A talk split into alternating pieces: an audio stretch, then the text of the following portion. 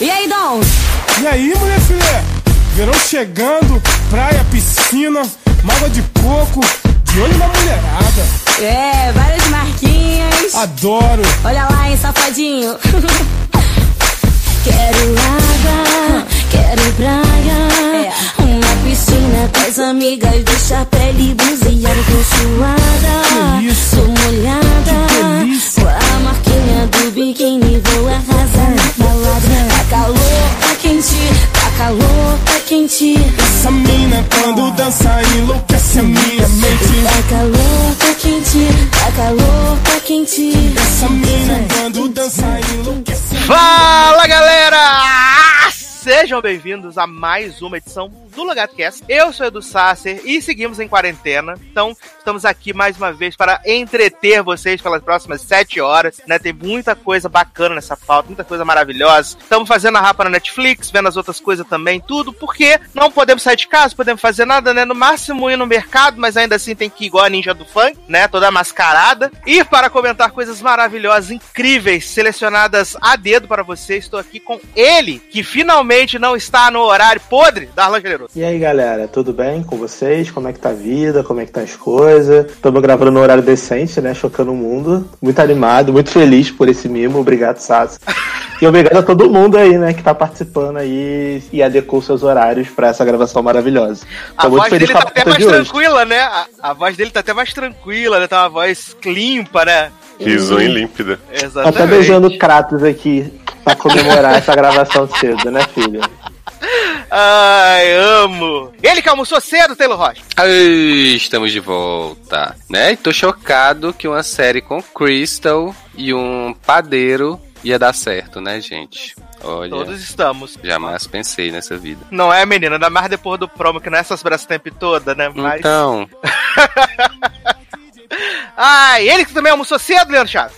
Opa, e aí, gente? Tudo bem nessa quarentena? Espero que sim, que tá complicado continuar, mas sigamos em frente. E por último, mas não menos importante, ele que fica trazendo o whey pras pessoas que estão muito magras, Léo Oliveira.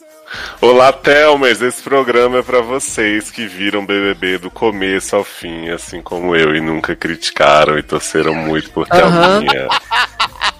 É, olha, muito falso, né? A há cara nem rage. entre nós. Parece Programa um mais amado do dizendo que Brasil. disse que não pegou coronavírus. Garoto.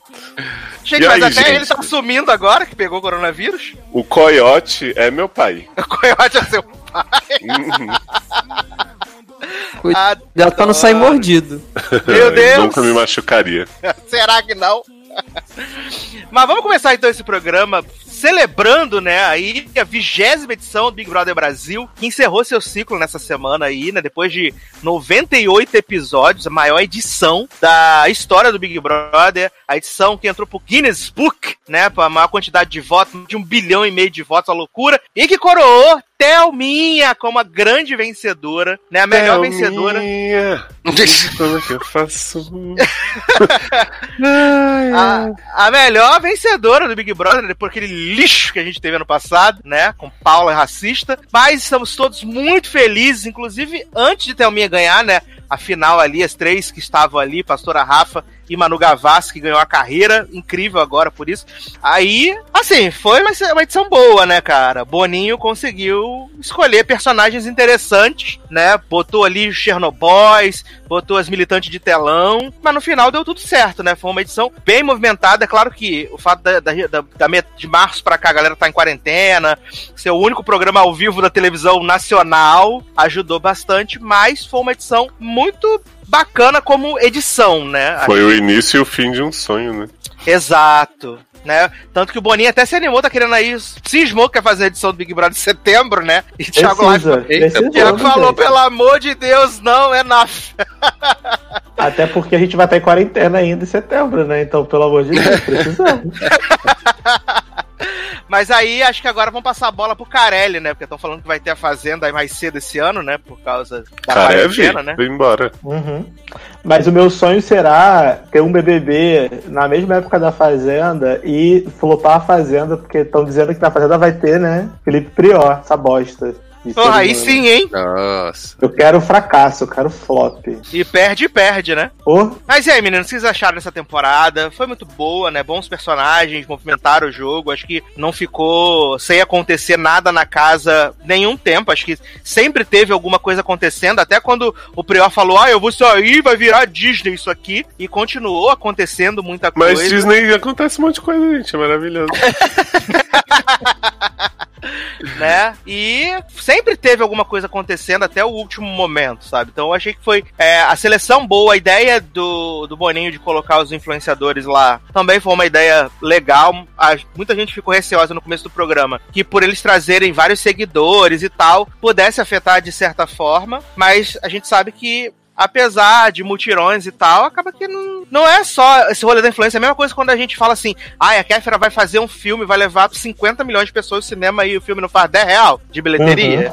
Uhum. Né? Porque é bem diferente o, o contexto, né, da, da, da internet, do, do- de assistir um vídeo no YouTube, do que acompanhar um programa durante 98 dias na TV aberta, sabe? Eu acho que é, é, é outra coisa, né? Então não tem muito essa comparação. E, assim, os influencers foram a maioria que chegaram no final? Foram, né? Mas, se a gente for pensar, analisar ali até quando tava Marcela, Gisele saindo, ainda tava meio que equilibrado a mesma quantidade de, de camarote e pipoca, né? E aí Uhum. depois que foi mesmo dando aquela desequilibrada, até porque eram as pessoas que, apesar de muitas pessoas terem falado que tanto a Thelma, quanto a Manu Gavassi, quanto a pastora Rafa eram coadjuvantes da temporada, eu acho que elas nunca foram coadjuvantes. Até porque o Big Brother vai contando a historinha da novela, né? A, a, a momento uma pessoa tá mais em destaque, outro momento a pessoa tá menos em destaque. E aí é natural que se a pessoa faz alguma coisa, ela tá mais aparecendo, é, ela vai ser mais protagonista ou menos protagonista da edição. Hum. É, Uma coisa que eu gostei muito dessa edição é que, assim, foi, o-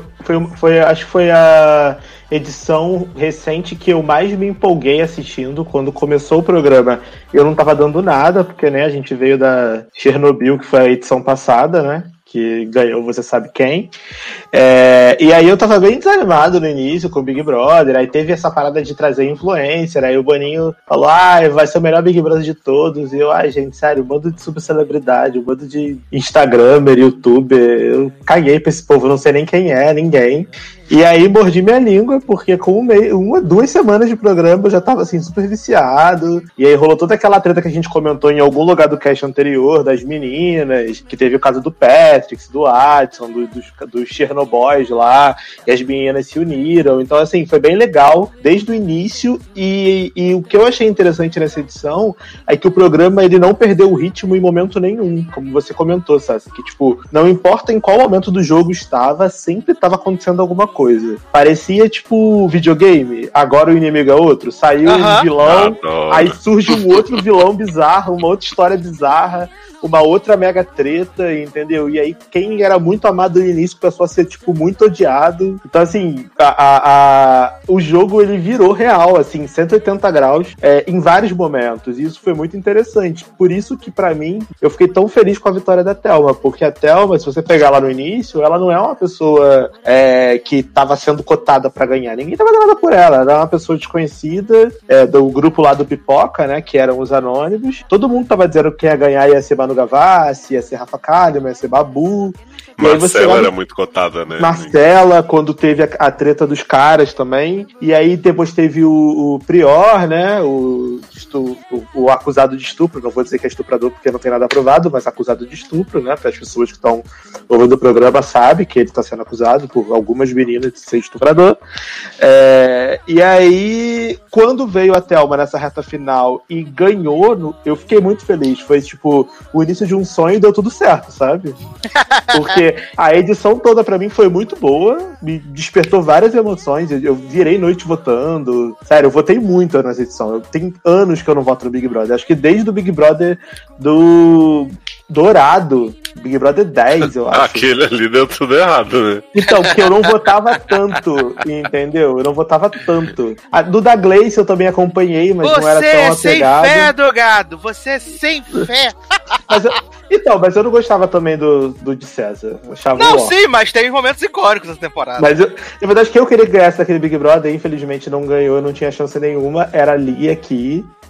E, Ser, e, Ser, e Serginho Olha no meu olho! Olha os no dois meu que eu gostava. olho! Eu adorava Serginho Orgastic e Lia aqui. Pra mim eram os melhores, mas infelizmente não deu, né? Mas é a vida. Então vou deixar vocês falarem um pouco e darem as impressões de vocês sobre essa edição histórica, icônica, maravilhosa. Não, assim, é, eu, eu não assisti, né? Há muito tempo eu não assisto BBB, não porque, né, essas questões que o povo fala, ah, é porque não é programa que não tem conteúdo, PPP, carne assada. É só mesmo porque é a questão de todo dia ter que estar assistindo o BBB pra poder ver o que tá acontecendo e é, me falta um pouco de paciência. Mas assim, eu fiquei muito surpreendido com o tamanho que esse Big Brother ficou, é, essa edição, porque, tipo, quando começou lá no início, é, que divulgaram primeiro ia ter os influencers e tal, mas ninguém sabia o que que é, quem eram e tal. E aí depois quando anunciaram a relação, ficou todo mundo, ah, que quem são esses influencers? Ninguém conhece, ninguém se importa. Eu acho que talvez a mais famosinha era a Boca Rosa e a, e a Manu Gavassi ainda um pouco, porque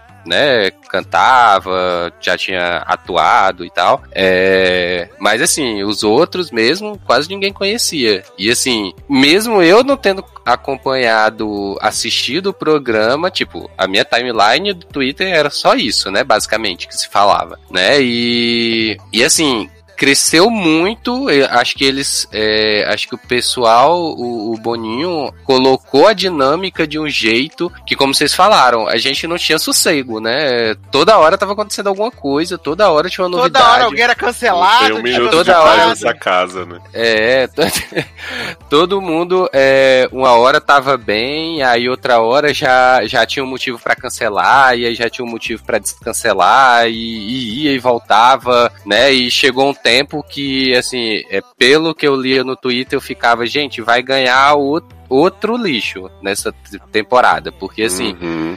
É, teve um tempo que a Marcela tava muito em voga pra ganhar e tal. E aí eu ficar. E aí, assim, pelo. Pela ganhadora da edição passada, né? Eu só ficava de gente, o Brasil não, não sabe votar, não vai ganhar alguém decente nesse programa e tal.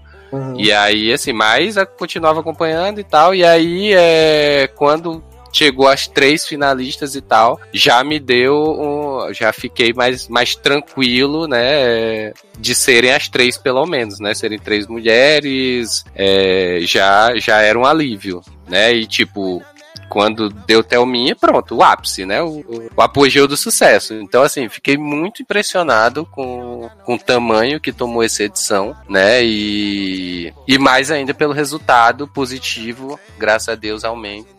Thelminha rainha, né? Cara, eu não assisti também a edição. Eu acompanhei muito de Twitter, dos grupos que não paravam de comentar e tal.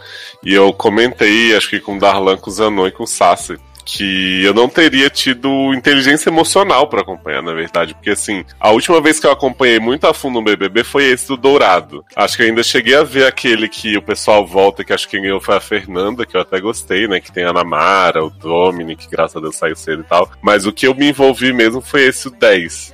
E, tipo, eu fiquei muito tipo, abalado, assim, real, de ver uma pessoa tão podre, sabe? No meio de tanta gente legal se destacar, levar o negócio. Porque, assim, Big Brother é meio reflexo do que a gente tá vivendo sempre, né? Então, assim, a gente teve uma temporada que foi muito militante certinho, que foi a que o Jean Willis ganhou. Que eu nem gostei tanto assim, apesar de eu gostar mais do grupo dele, eu achei que foi muito no, na coisa do vitimismo, né? Então, tipo, gostava mais da Pink, do pessoal que tava ali. Teve outra temporada que foi essa da racista aí, que todo mundo comenta, né? A passada que foi um momento, né, ápice do bolsonarismo no Brasil. E agora acho que esse 20 veio pra dar uma te virada. interromper. Hum, Vou te interromper pra fazer uma pergunta pra Darlan rapidamente.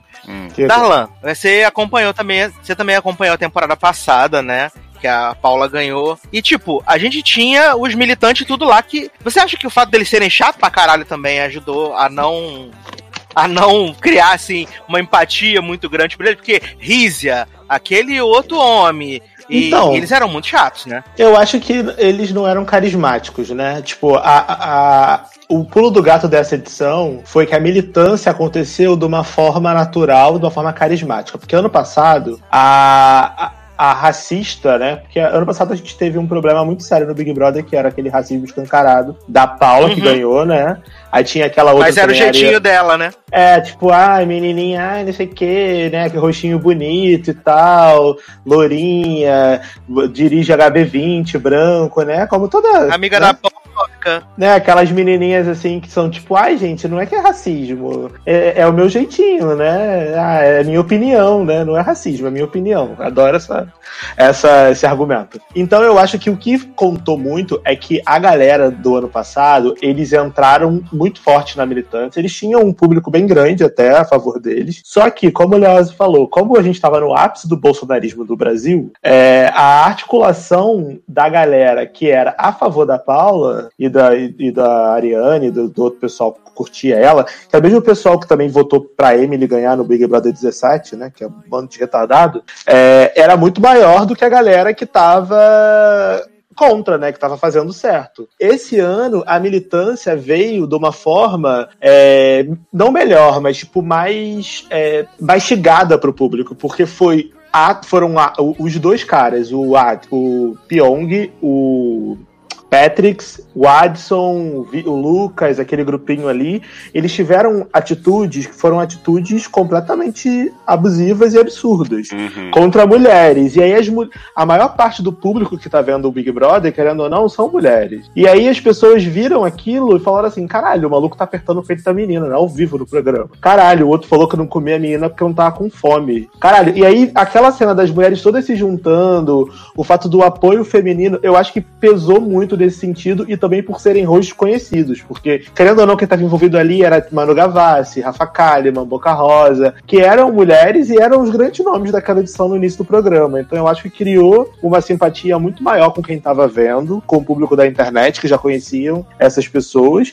E aí toda a militância foi acontecendo de uma forma mais natural Hum. e por isso houve um. a- as pessoas abraçaram mais. Não é que, tipo, nossa, o machismo foi resolvido no Brasil. Gente, não foi, tá? Não Sim. foi. Vai demorar, vai demorar bastante tempo pra ser, se um dia vai ser. Mas eu acho que ajudou bastante, porque as pessoas tiveram ali na tela, acompanharam como se fosse mesmo uma novela, sabe? O que é que as mulheres sofrem, é, abuso de uma mulher bêbada numa festa, sendo apalpada depois de não lembrar o que fez, e o cara com cara de bonzinho, chorando, dizendo: Ai, você se sentiu ofendida com algo que eu fiz? Se você se sentiu, me perdoa.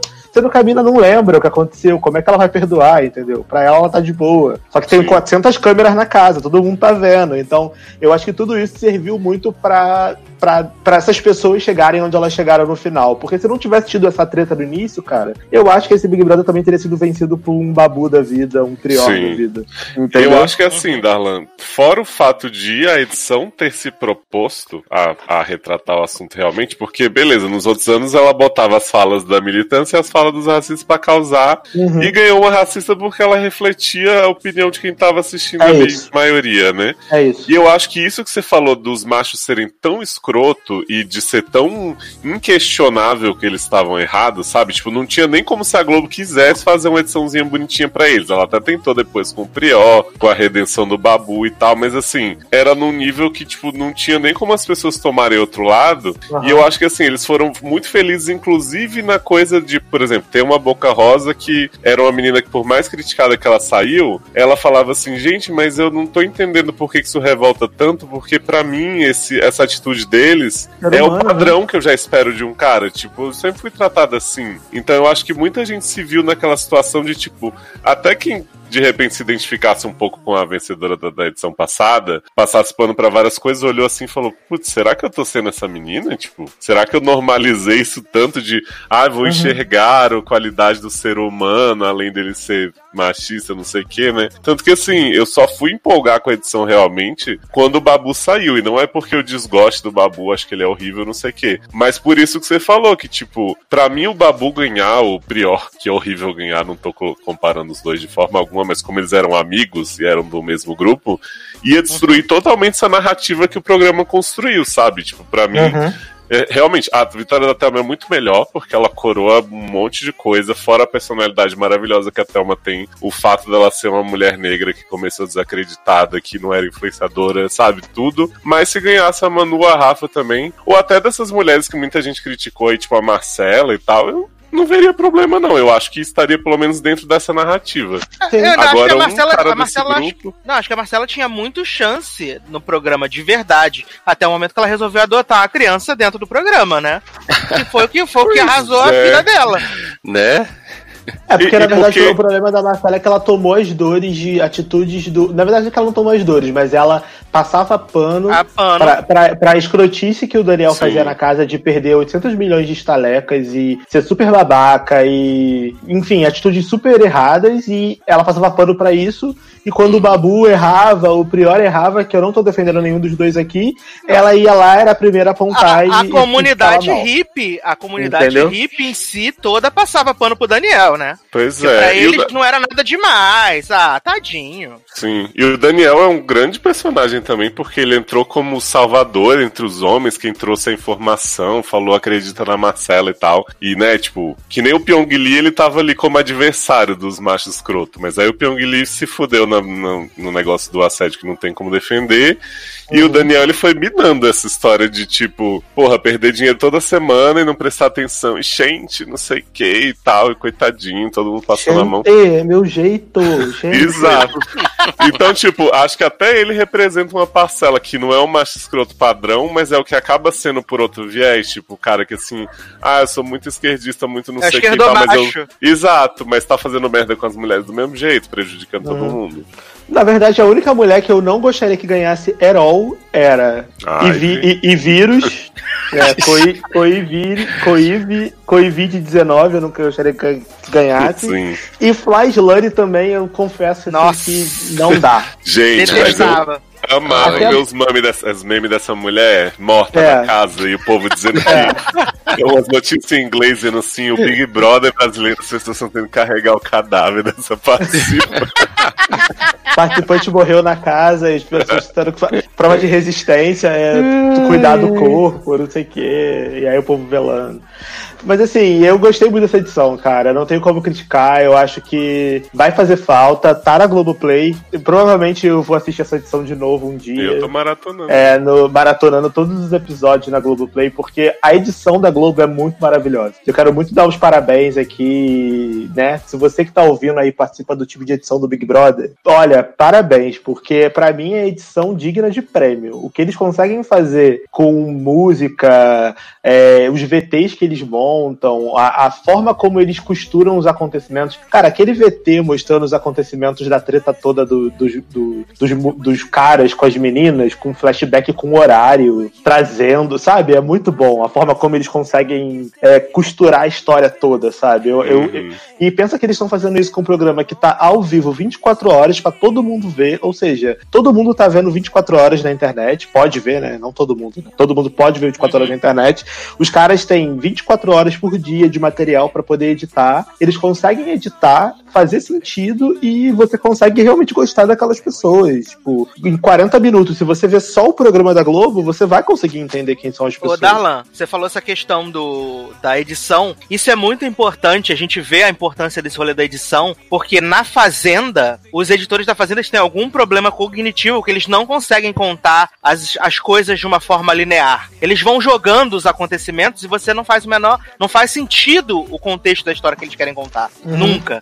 Sabe? E Mas, mas é por isso coisa- que a Globo é foda, né? Exato. Em, em cinema, em dramaturgia, porque eles transformam aquilo numa novela de verdade. É uma novela. E eu queria também aqui divulgar e enaltecer Rafael Portugal, que foi um personagem maravilhoso nessa temporada, no Cat BBB. Geralmente as sketches que tem no BBB são sempre bosta, mas esse ano eles acertaram muito na Ah, escolha do achei Rafael que faltou Portugal. a charge do Maurício Ricardo. Pensei que ia dizer que faltava ele de pênis do Porchat, né?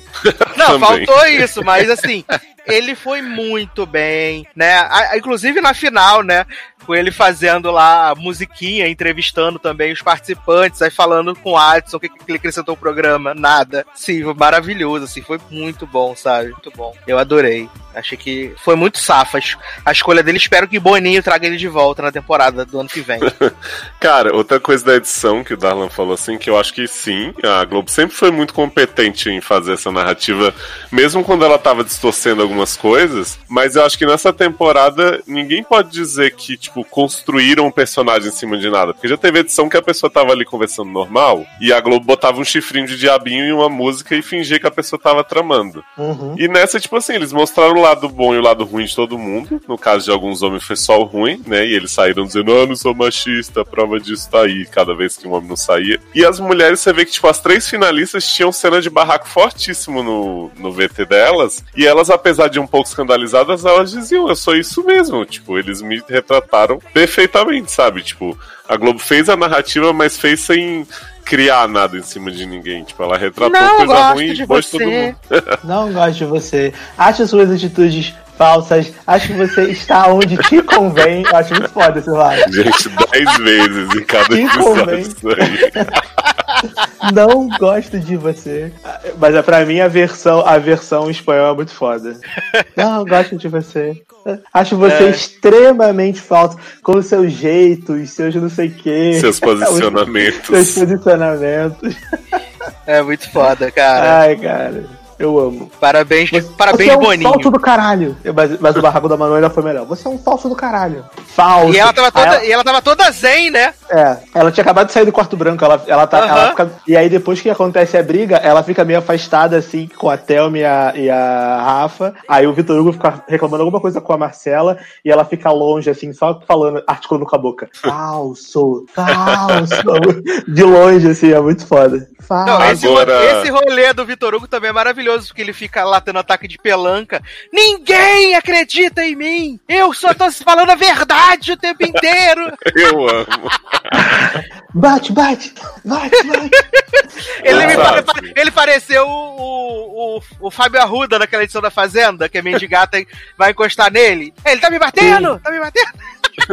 Então, Eu bate, bate. Fala, Léo. É, uma coisa que eu acho negativa, assim, apesar de ter movimentado bastante, até os votos que a gente concorda também, é que as pessoas deram tanta importância pro administrador do participante no Twitter que eu penso futuramente, pra quem for participar de Big Brother, a pessoa vai ter que ter uma confiança muito gigante pra pessoa não fazer merda, porque, por Uhum. exemplo, eu acho, eu acho que o Babu foi mais eliminado pelas bostas que os ADM dele falaram do que por ele em si. ah, é, o ADM eu- do Babu. né? Nossa, chamou até uma de mucama e ficou fazendo uns negócios bizarros, então assim. É, eu acho que naquele paredão o Babu iria ser eliminado de qualquer forma. Porque as- a, a torcida toda das meninas estava votando nele e as pessoas iriam votar nele, mesmo se ele não tivesse chamado a Thelma de Bucama. Ou mesmo se o administrador não tivesse chamado a Thelma de Bucama. Mas o fato dele ter chamado, assim, pra mim, pelo menos, pesou muito. Eu falei, Deu um cara. gás pra esse paredão. Não né? dá. Que ódio que eu tô desse, desse cara que postou essa merda. Então eu vou votar até o meu dedo cair. Então, porque esse paredão da Thelma e do Babu, acho que foi o paredão que eu mais votei. O paredão do Priori e da Manu, eu não votei tanto. Mas esse da Thelma e do Babu, cara, eu votei assim, eu devo ter dado uns,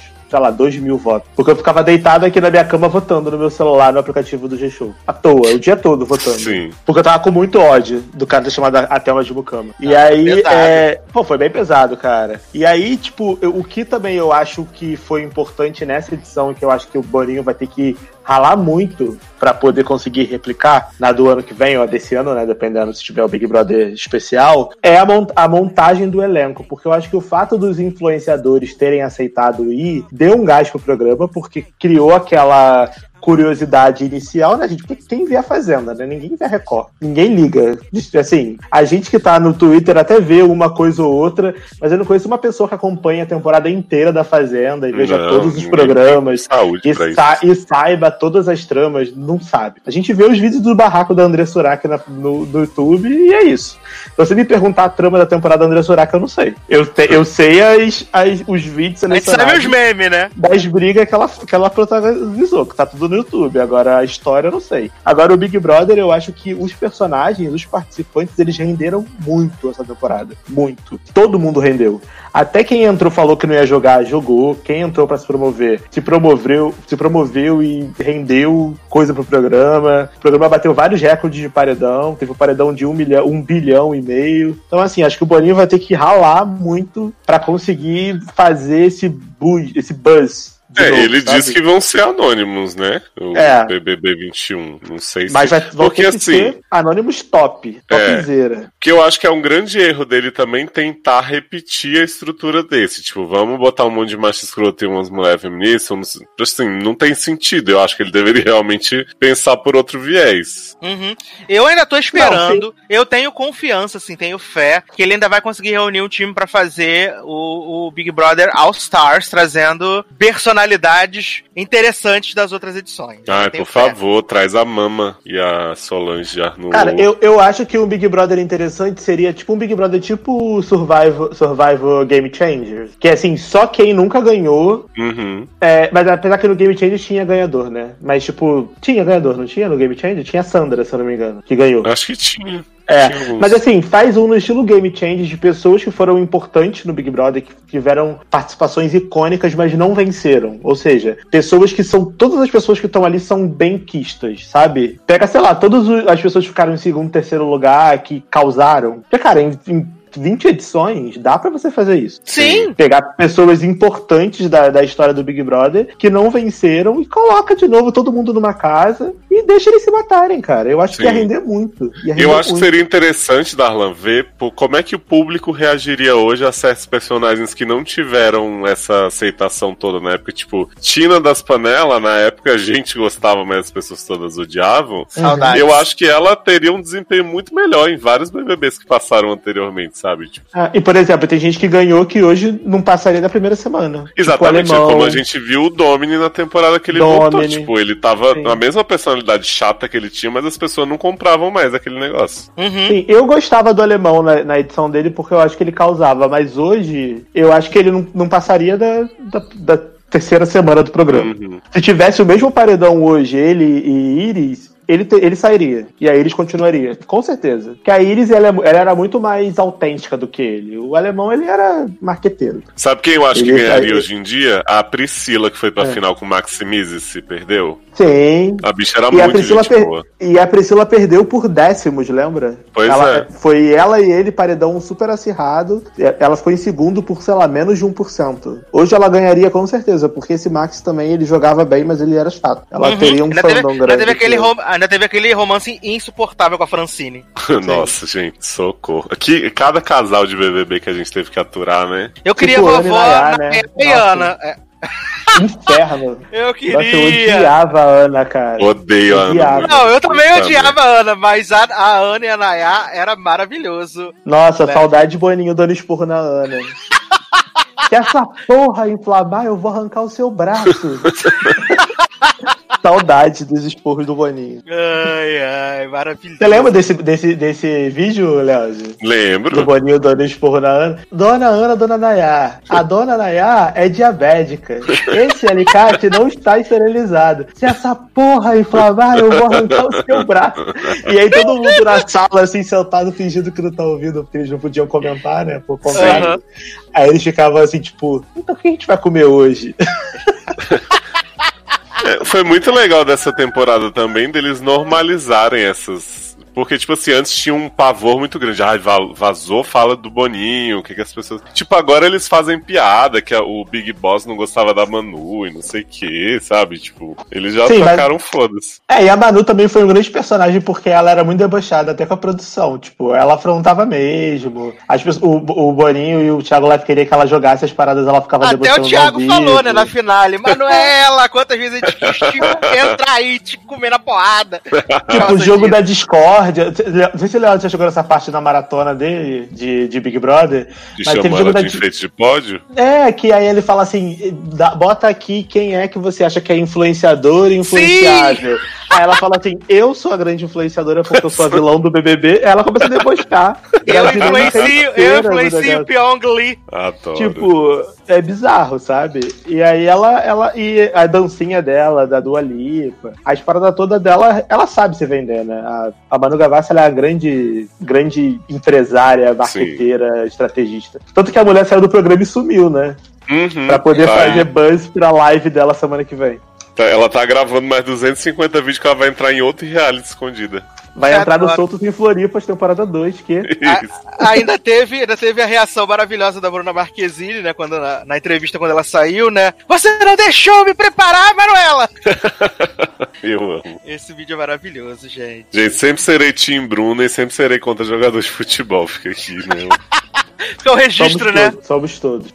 Mas é isso, gente. Se você não viu essa edição do Big Brother, vê lá, vai lá na Globoplay, assiste tudo, viu? São só 90 e... o Darlan, 97 Darlan faz uma episódios. lista de episódios pra vocês. Se vocês quiserem, eu boto a Essenciais, lista né? dos episódios essenciais selecionados pra vocês assistirem, pra vocês terem uma noção dos momentos mais importantes do jogo, mas honestamente tá valendo a pena ver tudo. Mas se você não conseguir ver tudo, vê só os de terça, quinta e domingo, que é paredão, é eliminação, prova do líder e, e votação. Que geralmente eles fazem resuminhos. Eu aprendi isso nos meus 20 anos de Big Brother. Geralmente eles vão resumindo a semana toda nesses programas que são maiores. Sim. Então, tipo, É quarta eliminação.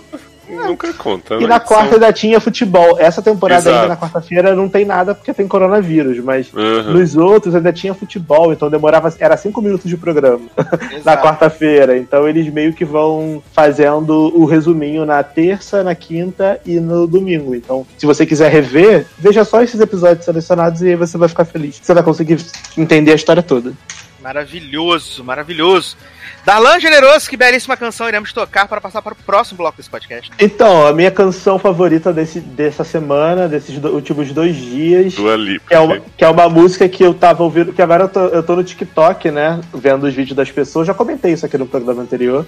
Que eu Sabe, o sabe que eu não aguento mais no TikTok, Hum. pelo menos quando eu entrei, né? Eu fiquei Hum. lá um tempo e depois excluí o, o, o, o aplicativo, né? Que era Hum. aquela, aquele que o pessoal ficava fazendo desafio. Me diz seu nome, sua idade, sua altura, qual a sua cidade, não aguentava mais. Mas é que eu não- isso ainda mas- acontece? Mas é que eu não sigo brasileiros no TikTok porque eu não sou obrigado. Porque os TikTok brasileiros são muito chatos. Eu sigo os gringos lá porque eles têm os desafios de dança, tem umas montagens mais legais. Acho que é porque eles usam há mais tempo também, né? Então eles já devem ter mais Uhum. familiaridade com as paradas mais legais do TikTok. Mas eu tinha ficado viciado numa música da Megan Thee Stallion chamada Savage. E aí, quinta-feira, ela lançou um remix com a Beyoncé. E aí o remix é melhor do que a música original. Então eu queria pedir o remix dessa música pra tocar. Que, é que essa música eu descobri no TikTok, inclusive. Que tem um desafio Savage que é bem legal, inclusive. Mas a música é muito boa. Já era boa, mas agora tá melhor. Então quero pedir essa música. Savage, é, remix com a é, Megan Thee Stallion e Beyoncé. É isso, e daqui a pouco a gente volta. Queen want no smoke with me. Then turn this motherfucker up 800 degree. My whole team eat chefs cause she's a treat. Ooh, she's so bougie, bougie, bon appetit. I'm a savage, had a attitude nasty. Talk big shit, but my bank account match it. Hood, but I'm classy. Rich, but I'm ratchet. Haters kept my name in their mouth, not a gagging. Ah, bougie. He say the way that thing move, it's a movie. I told that boy we gotta keep it lowly, me the room key. I done bled the block and now it's hot, bitch. I'm Tunchi. I'm mood and I'm moody. Ah, I'm a savage. Classy, bougie, ratchet.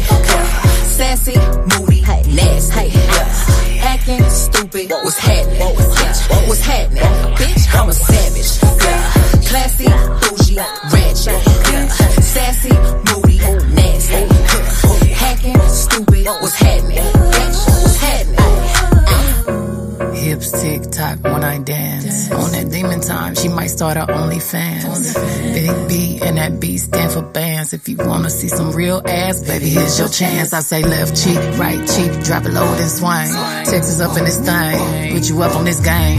I be parking my frame, gang, gang, gang, gang. If you don't jump to put jeans on, baby, you don't feel my pain. Please don't give me hype. Write my name in ice. Can't argue with these lazy bitches. I just raise my price. I'm a boss. I'm a leader. I pull up in my two seater, and my mama was a savage. Nigga got this shit from Tina. I'm a savage. Yeah. Classy, bougie, ratchet. Yeah. Sassy, moody, nasty. Yeah. Acting stupid, what's happening? Bitch, what's happening? Bitch, I'm a savage. Yeah. Classy, bougie, ratchet. Yeah. Sassy,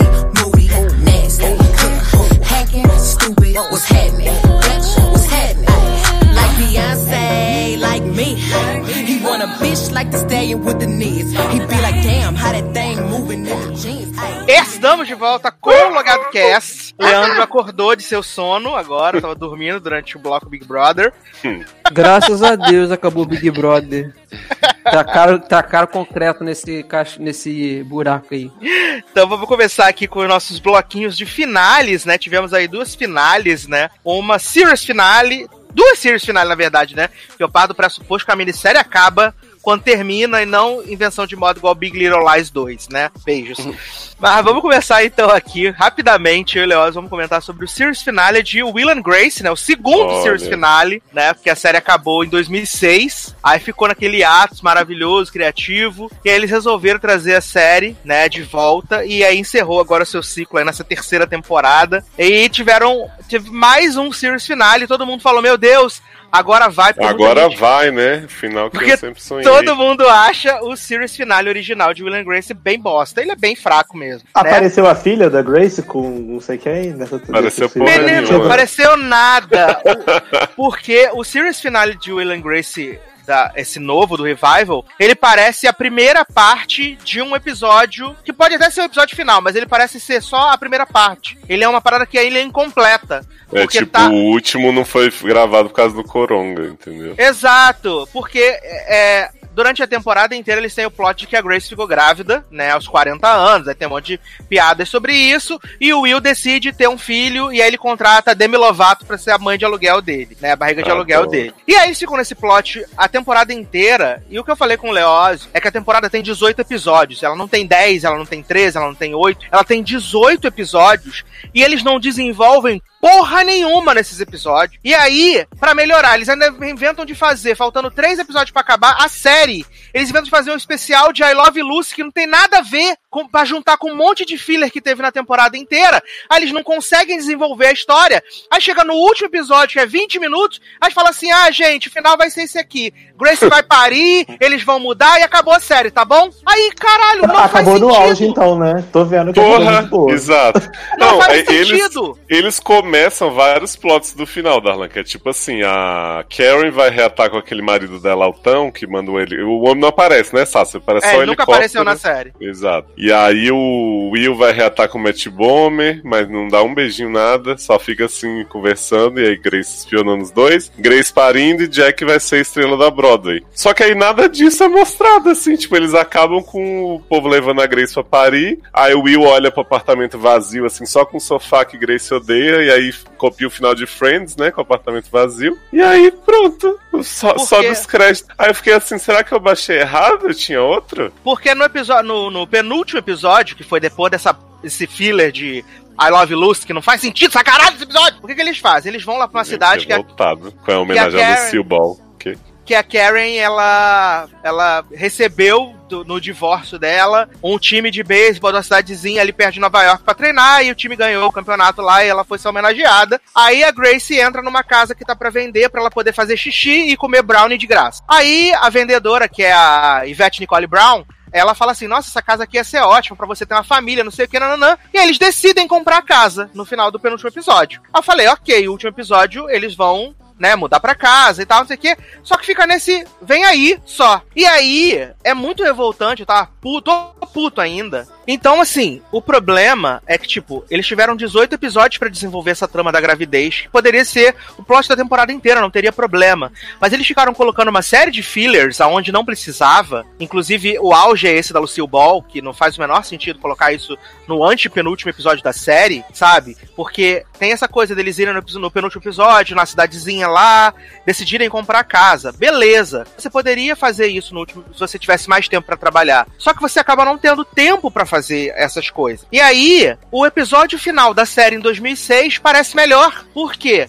Eles conseguiram mostrar um, um- um depois, né? O que aconteceu com Will and Grace, o fato que eles brigam no, no season final, no series final eles brigam, e aí eles só vão reatar a amizade muitos anos depois, quando os filhos se encontram na faculdade, e faz um, ser um final bom, porque agora você tem um final totalmente inconclusivo, totalmente aberto, sabe? Por falta de planejamento. Porque você poderia ter cortado um monte de episódios filler, tipo o que a Grace fica namorando com um cara, e toda vez que ela vai sair com um cara, ela faz merda, arruina a vida do cara. Eles fizeram três episódios disso, não precisava, sabe? É. A, a Demi Lovato tá lá grávida, mas não sabe o que aconteceu com ela. É, é, é muito sem propósito, muito sem propósito. Como eu falei, se fosse tiver, se tivesse sido um episódio pra uma série que iria continuar, fosse ser o season finale, eu aceitaria. Mas para ser o encerramento desse arco novamente, ficou esquisito. É um bom episódio? É um bom episódio. Só não serve para ser o series finale de uma série que, assim, apesar, eu sei que aqui né, no, no, nosso elenco do Logado, eu sou minoria de ter de gostar da série e acompanhar a série. Mas eu sei que a série tem muitos fãs ao redor do mundo e é muito frustrante a forma com que ela terminou, né? Tem uns, uns colunistas aí de sites aí que falaram que esse final conseguiu ser melhor do que o primeiro, mas não foi, desculpa. Não tem como, porque ele é um negócio completamente Ô, aberto, Sácia. possível. Aí daqui a pouco vão precisar fazer um final explicado do final da série. Mas, Sácia, deixa eu te perguntar. Será que devido à questão do coronavírus, quando voltar, será que eles não fazem, sei lá, mais um ou dois episódios pra poder concluir a história? Porque também, às vezes, devido a esse problema, os caras não conseguiram gravar o final, né? Não sei. Eu tô tentando Não, aqui eu- pensar de uma forma que. Eu, eu Tipo conversei com o Leózio isso. Que É, não, eu, que eu conversei com o Leózio isso. Eu Aham. conversei com o Leózio isso. O que que acontece? A, a, a série, eles terminaram as gravações bem antes da pandemia se espalhar. Então, esse foi o final que eles escreveram. Eu até perguntei pro Leózio. Eles ah, será que o fato. né? da- eu, falei, eu falei com o Leózio, será que o fato da Deborah Messing e da Megan Mullally terem brigado, não queriam contracenar juntas, tá um clima merda, não fizeram também eles fazerem o final apressado? Pode ser. Mas também pode não ser, sabe? E até Ah, eles deram. isso? Teve, elas brigaram. Kalil A- e a lixa. a Mega Mullally ficou seis episódios sem aparecer dos 18. E Gente. ainda assim, é, e ainda assim, quando ela aparece, é, é- nesse último episódio mesmo, elas, tipo, elas interagem o mínimo possível, sabe? É o mínimo, assim. É, parecia É que tava tipo uma o sensação. final de temporada final de Castle, então. É, Os parecia- protagonistas não queriam nem se olhar. Exato, aí fica uma coisa estranha, sabe? E o- o- os criadores lá da série, eles já falaram que, tipo, esse é o fim, acabou mesmo, não vai ter mais revival, não vai ter nunca nada, nunca mais, sabe? Então é, é- é complicado. Eu fiquei muito chateado. É, eu fiquei. Leandro tava comigo no dia que a gente viu a notícia do revival, né? O Leandro tava comigo, acho que lá em 2016, 2015, depois que eles fizeram o, o vídeo da campanha é, a pró a pró Hillary Clinton. O Leandro tava comigo, a gente tava no UCI, a gente ia no cinema. Uhum. E eu fiquei muito animado com a notícia desse revival, muito animado. E, e eu penso que talvez se tivesse ficado só nos 10 episódios iniciais, tivesse sido realmente um revival limitado, teria sido melhor do que estender. Ou um não roteirizado, igual vai ser de Friends, né? Eles contando história de que lembram de gravação. Então, é, para mim foi decepcionante, assim, sabe? Decepcionante, mas nada que apague o carinho que eu tenho por esses personagens. Eu tô revendo a série pela sétima vez, né? Tô revendo a, sete- a série pela sétima vez e nada vai apagar o carinho que eu tenho por esses personagens. Mas como fã, pra mim fica a frustração muito grande desse final, de verdade. É, eu acho muito É, triste, Sassi, triste. que, tipo assim, toda série que não. As pessoas não ficaram muito satisfeitas com o final, tipo, Gilmore Girls teve isso, né? A última temporada não foi feita pela Amy Sherman, não sei o quê. E aí, tipo, depois voltaram com o Revival pra fazer um final pior ainda, que foi o que ela sempre planejou e ficou todo mundo assim, porra, final da sétima temporada nunca critiquei. E Will and Grace pior ainda, que é uma série que voltou 10 anos depois, não foi isso? Uhum. Acho que era mais, acho que era mais. Era mais? E aí, Era por, anos, aí, quase. era por aí, era por aí, 10 anos, era por aí, 10, 11 anos. Não. É 20 porque anos, fica a não, impressão porque- que assim, 20? É, não, que acabou em 2006 e voltou em Ah, 2016. A gente, a gente tivesse acabado em 2001. Não, acabou em 2000 2006. Ah, tá. Que eu fico pensando assim, na, no- na real, é, eu não acho que final bom é só final feliz, todo mundo grávido, não sei o quê. Apesar do Grace ser isso, né? Mas parece que, tipo assim, o final que eles fizeram da primeira vez é o que eles queriam o tempo inteiro. Tipo, não, não é como se eles tivessem se arrependido. E aí, quando eles voltaram, eles fizeram aquela palhaçada de tudo ser sonho, né? Porque era o único jeito de. De continuar a série, que eu até lembro que eu elogiei na época, falar, ah, muito cara de pau, não sei o quê. E aí depois eles meio que fizeram, ah, agora, já que do outro a gente contou o futuro, agora vamos deixar aberto, porque na verdade a gente não quer fazer de jeito nenhum um, final meio tradicional. E como a gente gostava mais do outro, vamos deixar esse aqui. Porque, tipo, desse aí podia surgir o outro, inclusive, né? A Grace parindo, depois eles param de se falar e rola a mesma coisa. Sim, e aí eles só ficam, só se reencontram quando os filhos estão na faculdade. Poderia ser. Exato. Aí eu fico pensando que, tipo, pra quê, né? Porque, não sei, pra mim foi muito esquisito por isso. Não é um episódio ruim, como você falou, mas é, tipo, todos os coitos interrompidos possíveis. Não vamos deixar nada certinho assim. Aí, sei lá. Eu, eu nunca fui muito fã de Will and Grace, não. Inclusive, acho o humor bem não eu, assim. Tem uma cena do Jack da Karen se estapeando e dizendo, haha, ainda somos a gente que eu achei bizarra. Mas eu acho que os fãs mereciam mais, sabe, do que isso aí. É triste, é triste. O Darlan falou de Empire, né? E eu assisti o, o Serious Finale, né? Por Opa. hora, né? Porque o Lee Daniels prometeu que assim que a pandemia acabar, ele vai tentar chegar a um acordo com a Fox pra fazer. é, Botar o Silvio Santos pra narrar. pra exibir os dois episódios finais. Mas acredite se quiser, apesar deles terem. É, terminar, a série iria até o episódio 20, né? E aí ela, ela acabou no episódio 18. Eles pegaram trechos do que eles já tinham gravado pro episódio 19 e colaram no episódio 18. Apesar de tudo, apesar de tudo, o series finale de Empire ainda fez mais sentido do que o series finale de and Grace. Porque eles, consegui- eles conseguiram fechar o ciclo, né? Do, do- dos Lion lá e tal. E eles fizeram que o final fosse o- foi o lançamento do filme, da, do, do filme sobre a, a família Lion, que seria. Seria o enredo do 18º episódio e estender um pouquinho pro 19 eles conseguiram fazer com que isso fosse o final e, tipo, as tretas em si foram resolvidas. É claro que, por causa do coronavírus, é, duas coisas ficaram sem resolução, né? Porque no começo da temporada a gente vê o Lucius levando um tiro e o carro da Cook explodindo. E aí fica como se essas coisas não tivessem existido, né? Porque elas só se, só se resolveriam no episódio final. Mas dentro das circunstâncias do que eles tinham pra trabalhar de material, o final fez mais sentido, porque eles conseguiram resolver a- as intriguinhas lá que eles tinham todas. E, tipo, Lucius e Cook tentar, vão tentar mais uma vez o relacionamento. E o auge ali foi eles vendo o lançamento do filme deles. Terminou abrupto, terminou abrupto. Porque o corte é um corte seco de final de episódio, assim, muito esquisito. Mas dentro das possibilidades, acho que foi o melhor, foi o melhor que poderia ser feito. Se o Lee Daniels vai conseguir que a Fox libere pra ele fazer o final, assim como ele, ele prometeu o final de Tari até hoje não teve,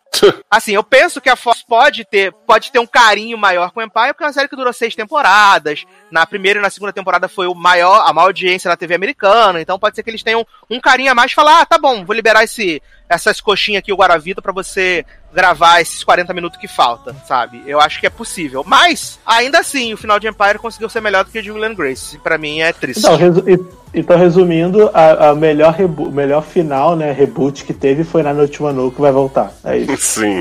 Todas Exato. essas séries antigas aí que voltaram decepcionaram no final. Que. E que teve o revival, né, no, no, no YouTube, com o elenco se reunindo pra assistir o episódio final. Bacana. De novo, maravilhoso. Mas vamos falar então rapidamente aqui do series finale de Little Fires Everywhere, né? A minissérie aí do Hulu, que encerrou seu ciclo com Olivia Pope e Reese Witherspoon, né? E assim, esse é um final que fica aberto, mas que é um final belíssimo, que não precisa ter mais nada, sabe? Porque a série, ela é muito simples. Ela fica nesse rolê da rivalidade entre... Fica aberto, mas fechou, entre aspas, né, cara? Porque Exato. Do jeito que foi, Você se fecha tiver aquela, ou se não você tiver fecha aquela coisa... história ali. Você fecha a- É. o cruzamento daquelas duas famílias que acabaram é, se chocando e uma interferindo profundamente na vida da outra, sabe? Eu acho que isso eles conseguiram fazer muito bem, né? Porque a gente tem o Mas me conta, da- né? A Olivia Pope matou todo mundo?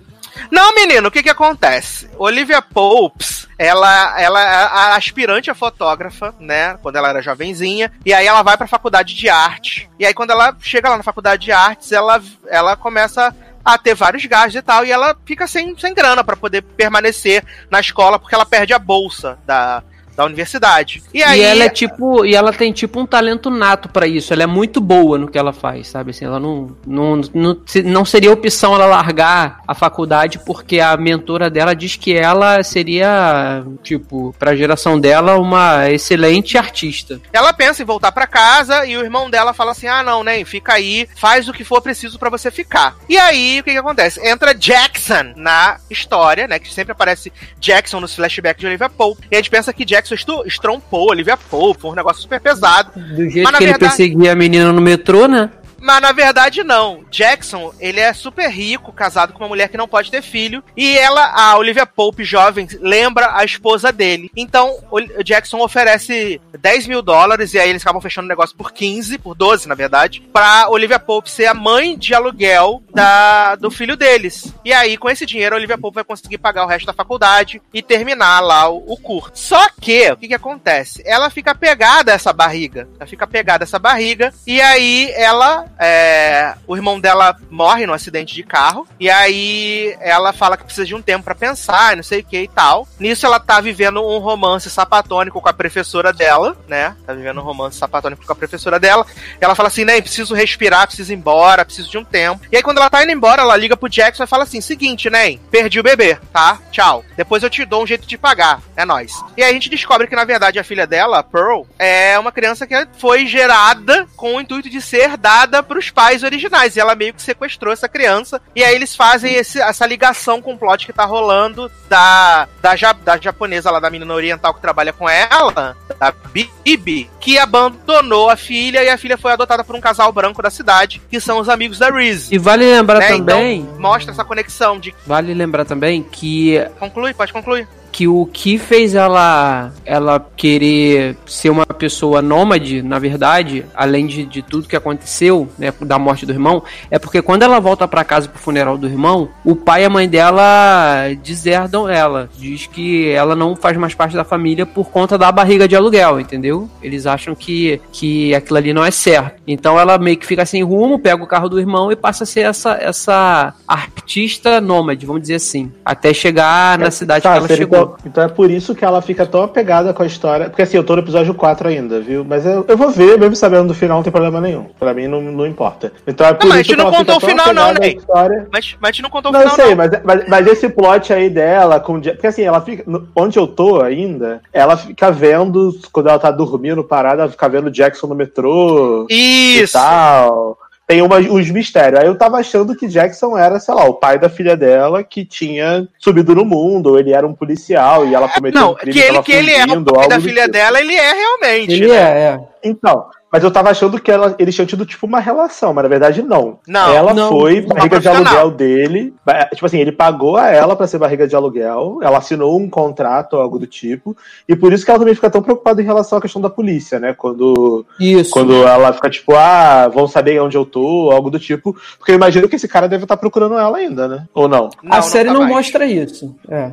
Série não, não, nem assim- mostra se ele tá vivo ou não, na verdade. É, dá, dá a entender que ele, que tanto ele como a esposa, eles meio que seguiram a vida depois de Aham. tantos anos, né? Eles seguiram a vida Hum. que, apesar de imaginar que a criança estivesse viva, eles meio que seguiram. E vai, vai chegar pra você, porque tem dois episódios que são, são só de flashback. Esse flashback da Olivia Pope, né? E o flashback da Reese também, que mostra que, tipo, ela largou tudo. Ela tinha o sonho de ser jornalista em Nova York, teve a oportunidade, o namoradinho dela é, falou: vamos.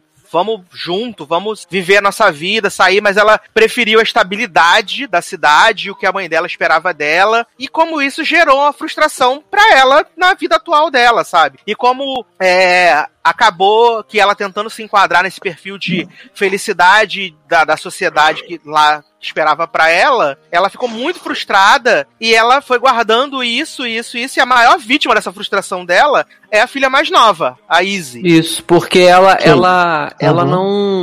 não. Na verdade, ela já tinha. Ela teve três filhos. E aí, quando ela volta a trabalhar no jornalzinho lá de, da cidade, ela já descobre na mesma semana que tá grávida da quarta filha. Do quarto filho. Então, ela, ela meio que começa a perceber que a vida dela não era nada do que ela queria que fosse, entendeu? Então ela começa a culpar também esse bebê. Então a vida dela meio que desanda a partir daí por um, por um, um certo período de tempo quando ela era mais nova, nesse, flash, nesse flashback, até ela conseguir já na fase adulta, é, na fase atual que a gente vê na série, ela já ser toda organizada, ter tudo centrado de novo. É, não, e a gente entende que realmente, porque, tipo, ela não queria esse filho. Ela não queria esse filho. E aí o, o, o marido lá, o Joshua Jackson, fala assim: Ah, se a gente tem três filhos, o que, que é quatro? Quatro não faz diferença Aham. nenhuma. Quatro é a mesma coisa que três.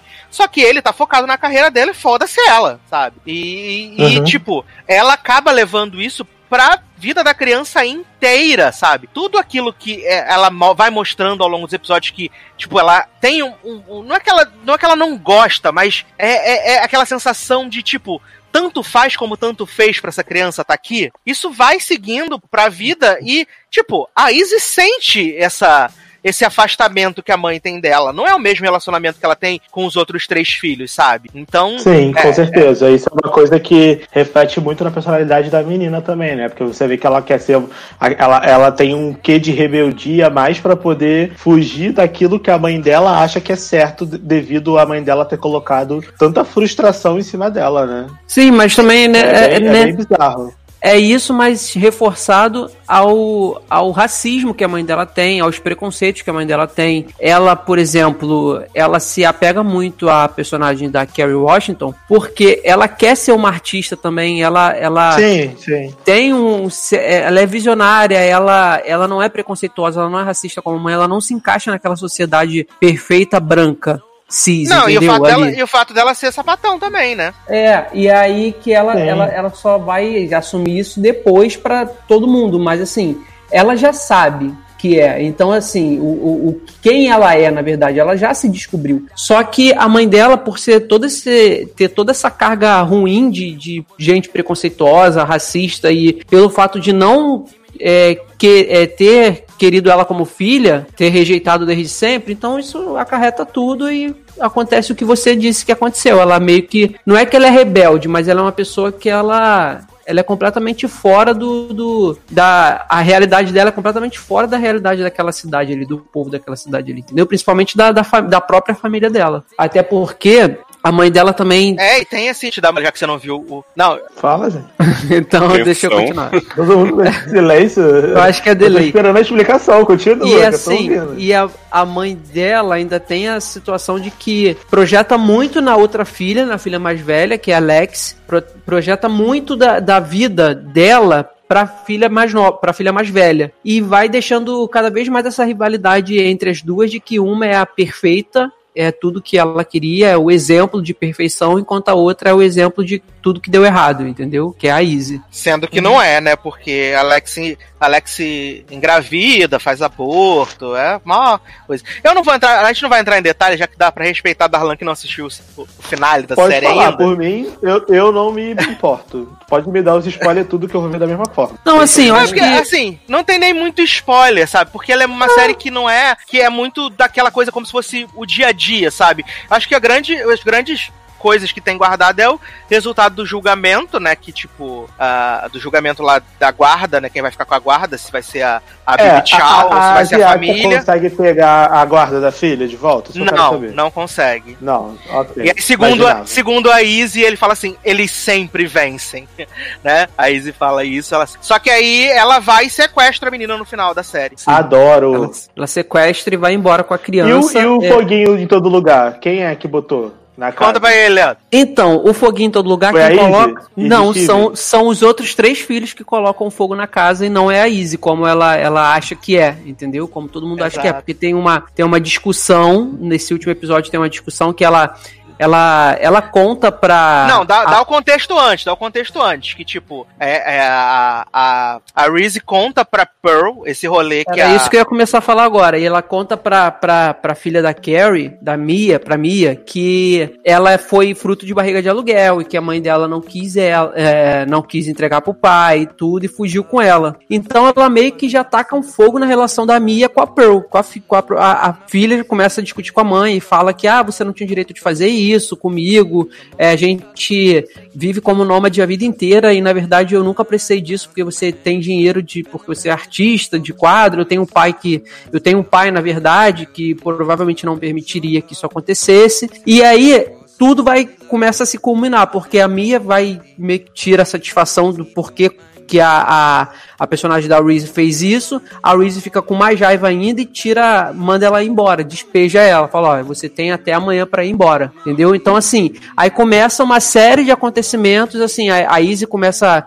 percebe em casa, eles vão fazer uma foto de Natal, a mãe diz que a foto ficou horrível por causa da Izzy e exige que façam outra, quando faz ela descobre que a Izzy tá fazendo o, o sinal do o dedo do meio. Aí ela fica com raiva, corta a Izzy das fotos pra mandar as fotos sem, sem a Izzy, joga no lixo. E aí a Izzy começa já, com todo o turbilhão que ela tem de, de opressão dentro da própria casa, ela percebe que a mãe dela não gosta dela. E eles, elas têm uma discussão séria, feíssima dentro de casa. É, aí ela se assume e diz: Ah, o, o- eu, a, a minha melhor amiga foi minha namorada por mais de um ano e você nunca soube disso e tal. Aí a Alex, aí começa uma discussão com todos os filhos. A Alex tem uma hora que diz que fala, fala assim: Eu não sou a filha perfeita que você sempre achou que, que, que eu fosse. Aí a. Qual é o nome da, da Reese? Que eu esqueço o nome dela, gente. É, Helena. El- Helena. Meredith, A Helena. né? Que já tem Lex e Easy. É.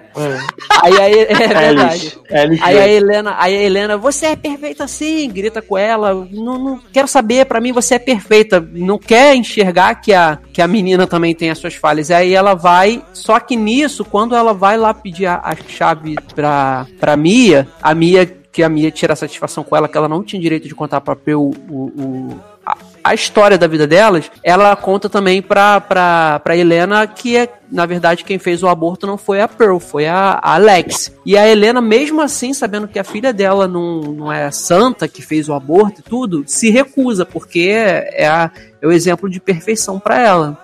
Então, nessa discussão toda que tem dentro da casa, todos os filhos. Ela, ela- a Izzy vai embora, diz que vai embora, não vai ficar ali, sai de casa. Só que antes ela tenta tacar fogo na casa. Ela pega gasolina e taca em tudo, e os irmãos não deixam isso acontecer. E a Reese se tranca no quarto. E aí ela vai embora, e aí a, a, a Alex fala: Ah, mãe, você vai atrás dela, você precisa ir atrás dela, você não pode deixar isso acontecer. E os outros filhos também, vai atrás da Izzy, mãe. Ela, ela é sua filha, nossa irmã, nossa família, ela não quer saber mais da garota. Ela se tranca no quarto. E aí, num, num, numa, Acho que é mulher doente. é, numa, numa, assim, numa maluquice, numa coisa repentina, os três filhos resolvem que aquela casa ali é, é como é que eu posso dizer? É um, é um É símbolo de, é um símbolo de tudo que não presta, sabe? É, e, te- e, a, e, a, e a, a Olivia Pope falou com a Izzy, ela faz uma metáfora, ela cita um livro, que às vezes, pra surgir uma coisa boa, tem que surgir das cinzas e tal, Isso.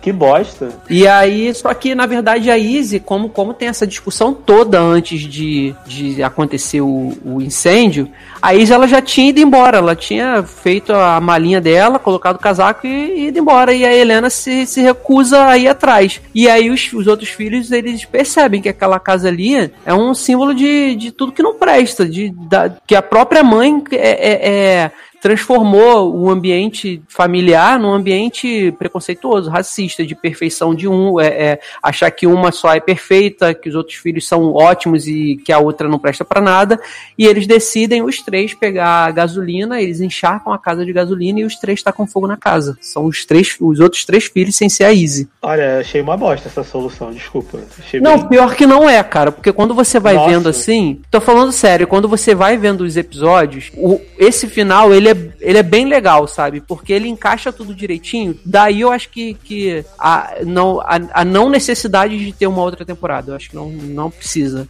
Encerra ali. E nesse meio tempo ainda também tem o plot de que o, o, o marido dela descobre que ela vai para Nova York, quando ela vai para Nova York investigar sobre a, a vida da Mia, descobre que ela meio que tenta atrair ele com, com o cara que era o amor da vida dela. E ele meio que começa a cagar também pra ela na, na, na relação, e o que deixa ela mais, a, a Helena, a personagem da Helena, mais desesperada, entendeu? Então quando ele chega em casa que ele Mas vê aquele. essa, essa menina não tem 12 anos de idade? Essa Mia, essa Izzy? É, uns 12, 13, por aí. Por Ela aí. tem muita cara de criança. Ela foi embora pra. Ela foi embora pra onde, gente? Ninguém ela sabe. aqui na esquina. Ela vai pega um ônibus, Vai vender ela pega-. Ela pega um ônibus e vai embora. É. Simplesmente. Ela foge de casa. Deixa a vida Ah, me levar, mim- a vida pra leva mim, eu. essa série, tipo, é, to- é, é tipo White People Problems, tipo, evoluído na quinta potência, porque a- a- os três filhos botam fogo na casa, a casa tem seguro, não vai dar em nada. É, não, a e mulher, que isso. na verdade era minha.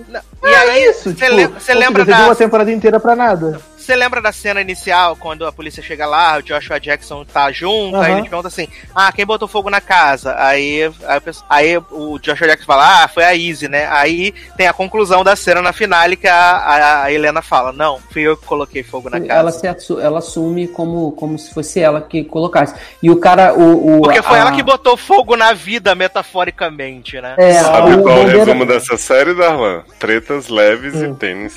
É, tretas leves e tênis. O bombeiro até fala assim, a, a, o dá o título da série, dizendo ah, que tinha vários pequenas, pequenos, pequenas é, Pequenos chamas incêndios em, por todo em lugar, vários né? lugares. É. Então, assim, é, é meio estranho isso ter acontecido, é como se fosse não fosse acidental. Aí ela diz que aí ela isenta os filhos e ela, nesse ponto, ela já sabe que não foi a Izzy também, porque a Izzy foge, foge de casa antes de acontecer isso. Ela vê a Izzy indo embora. Aí ela não, e impede o- a menina e de os ir embora. E os meninos falam que eles botaram fogo na casa. Sim, aí, ela. aí ela, ela, em mais uma, uma, uma cena que vê que ela não mudou nada, não pretendia mudar com relação à, à quarta filha dela, que é a Izzy, porque ela se assume como culpada pra tirar a culpa dos três filhos, e a outra filha dela, que, tipo, ela que se dane pra lá, fugiu, não, não quero saber, porque eu não gosto dela, de você, entendeu? É meio, meio assim. Eu não gosto de Mas você. quem, Não, gosto Não vejo verdade em você.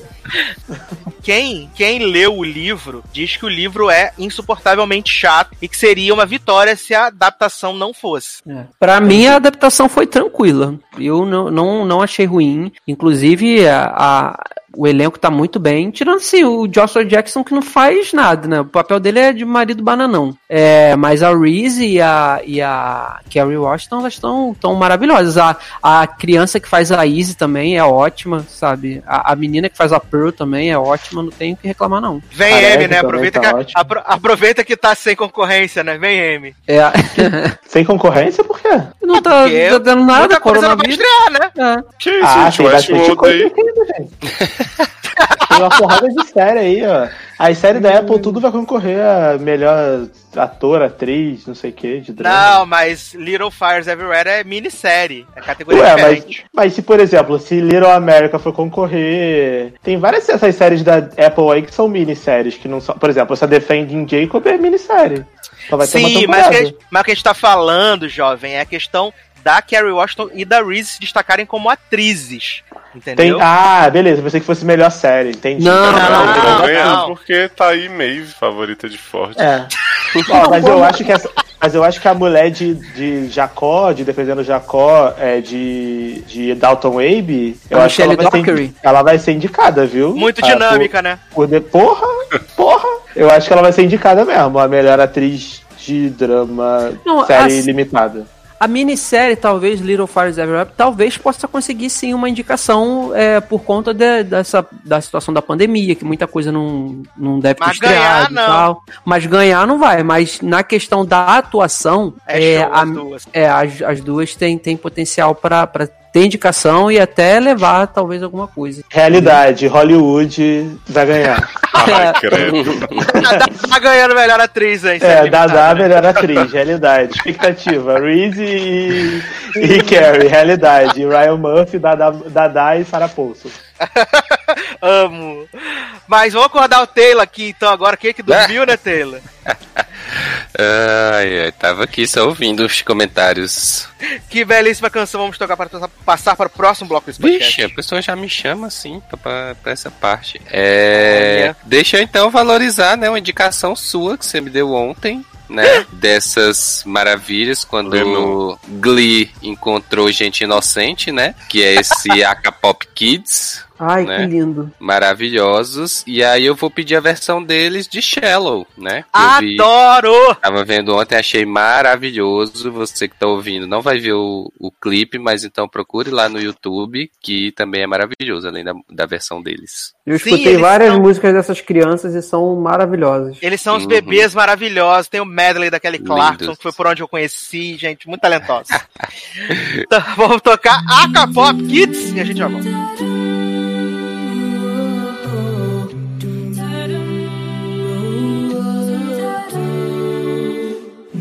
Tell me something, girl. Are you happy in this modern world?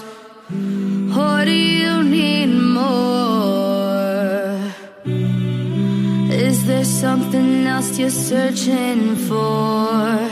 I'm falling. In all the good times, I find myself longing for change. And in the bad times, I feed myself. Uh-huh.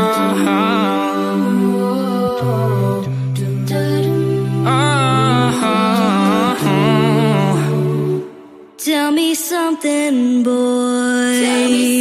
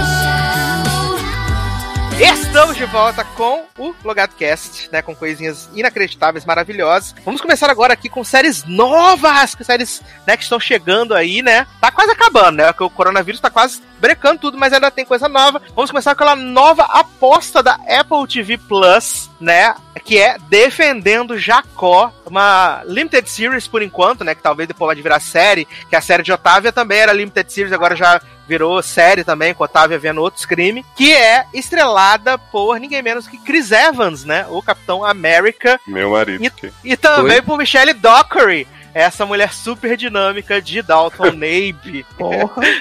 Leozinho, conta pra gente qual é a premissa de Defendendo Jacó. Olha, a premissa de Defendendo Jacó é bem simples. Nós temos Chris Evans como um defensor, promotor de justiça. Promotor, né? Darlan? Eu entendi que ele é investigador da promotoria. Eu acho que ele, é Ele é promotor. promotor. Promotor É. público. Então, Chris Evans é, tem uma esposa que trabalha num. é professora, sei lá, trabalha com Uhum. jovens carentes. E eles têm esse filho Jacó, que é uma criança muito adorável, muito ET, que passa o dia inteiro. gago jogando de It, né? Ah, não sei quem ele é de It, que eu não, não É frequento. o, é, o, é o Gago, é o Gago, irmão do George. Lady Gago. Lady E Gaga. aí.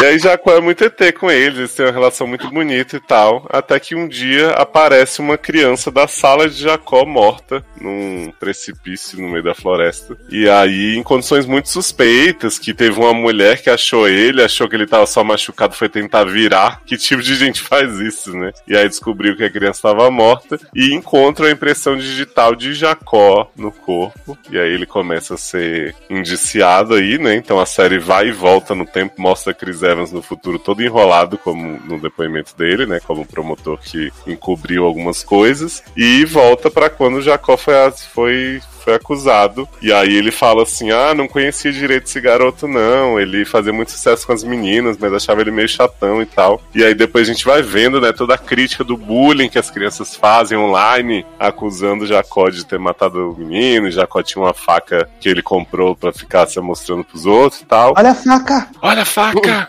E, menino, eu esperava mais essa série, porque nesses três episódios É. inicial que saíram, foi só isso mesmo, assim. O resto foi a mulher de Chris Evans sofrendo, a pobrezinha, e Chris Evans sendo burro, porque eu nunca vi um promotor de justiça que chega, ah, eu não achei que precisava checar as impressões da faca nem nada, porque eu conheço meu filho. Tipo, você acha que alguém vai levar esse depoimento a sério, Chris Evans? Então, mas ele pode estar mentindo, velho. Ele pode estar. Ele, Que ele pode, tá espero a que esteja, porque se ele estiver só sendo inocentão que. Então. Não, ele acreditar no filho, Darlan, beleza. Agora, ele achar que esse depoimento pode ser bom pra ele pro filho de alguma forma é que me revoltou. entendeu? Então, mas pensa que esse depoimento tá acontecendo nove meses depois dos, dos acontecimentos. A gente não sabe o que aconteceu com a família dele. A gente vê que a família dele tá muito abelada. A gente não sabe se aquele se é do filho dele, se é o julgamento dele por ter, porque ele, ele diz que ele jogou fora a faca no julgamento. Se eu não me engano, no segundo ou no terceiro episódio, ele fala, tipo, o que, que você fez com a faca? Eu joguei fora. Por que, que você jogou fora a faca? Ah, porque eu joguei fora. Tipo assim, eu, eu, eu posso estar errado, mas a, a impressão que eu tenho é que aquele julgamento ali não é mais o julgamento do Jacó. É um julgamento dele por algum outro crime ou alguma outra coisa que aconteceu. Porque a forma como a série vai levando, eu não acho que essa, esse crime vai durar a temporada inteira. Eu não espero acho que que. não, porque- Eu não acho que eles vão ficar enrolando oito episódios até chegar a solução de quem matou. Eu acho que vai ter algum, algum plot twist aí no meio em relação a essa morte dessa pessoa. E esse plot vai escalonar, porque, por exemplo, eu vi o 4, eu não vou falar o que acontece porque é spoiler, mas é, a, a forma como a série tá andando, eu acredito que já já vai ter outra merda acontecendo, entendeu? Vai ter outra coisa no meio. Igual foi Home Before Dark, que é- começa com um crime, e aí a gente achou que o crime ia ser a temporada toda, aí no meio tem outra coisa, e aí a história vai indo pra um outro lado e vai se entrelaçando. Eu acho que vai ser nesse mesmo sentido. É. Eu não li o livro, disseram que tem no, no- na Wikipedia o que acontece, mas eu não vou olhar, porque é um livro essa história. É, e é. é um,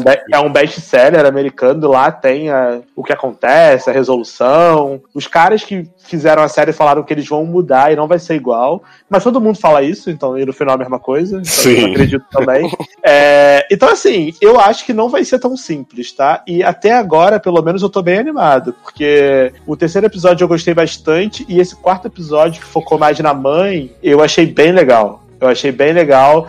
Eu achei que eles eles estão explorando bem a questão psicológica dos personagens secundários. O Jacó, que é a pessoa que em teoria cometeu o crime, pra mim ele é o menos interessante da série. É Eu porque, gosto- Darlan, vê se eu você gosto de todo concorda- mundo, menos dele. Vê se você concorda comigo. Eu acho que eles estão começando a colocar. Eu não vi o quarto episódio ainda, mas o terce- até o terceiro episódio eles começam a colocar muita pista de muitas pessoas que possam ter, ter a ver com aquilo ali. O próprio morador lá que já teve caso de pedofilia, se eu não me engano, de estupro, ele aparece várias cenas ali olhando. Olhando as fotos das pessoas É, e a o fo- bigode. Inclusive a foto do menino que, que morreu. E ele apaga tudo. Acaba o episódio ele apagando as fotos. Isso. O segundo E ele episódio, já tá engano. vendo, já tá vendo outra do, de alguém do trabalho dele. Assim, aí tem o agravante do Chris Evans que joga a faca fora, que eu achei a maior burrice do mundo ele pegar e jogar aquela. Ele, como promotor, ainda no cargo, eu acho que foi a maior burrice ele ter jogado fora. Não que ele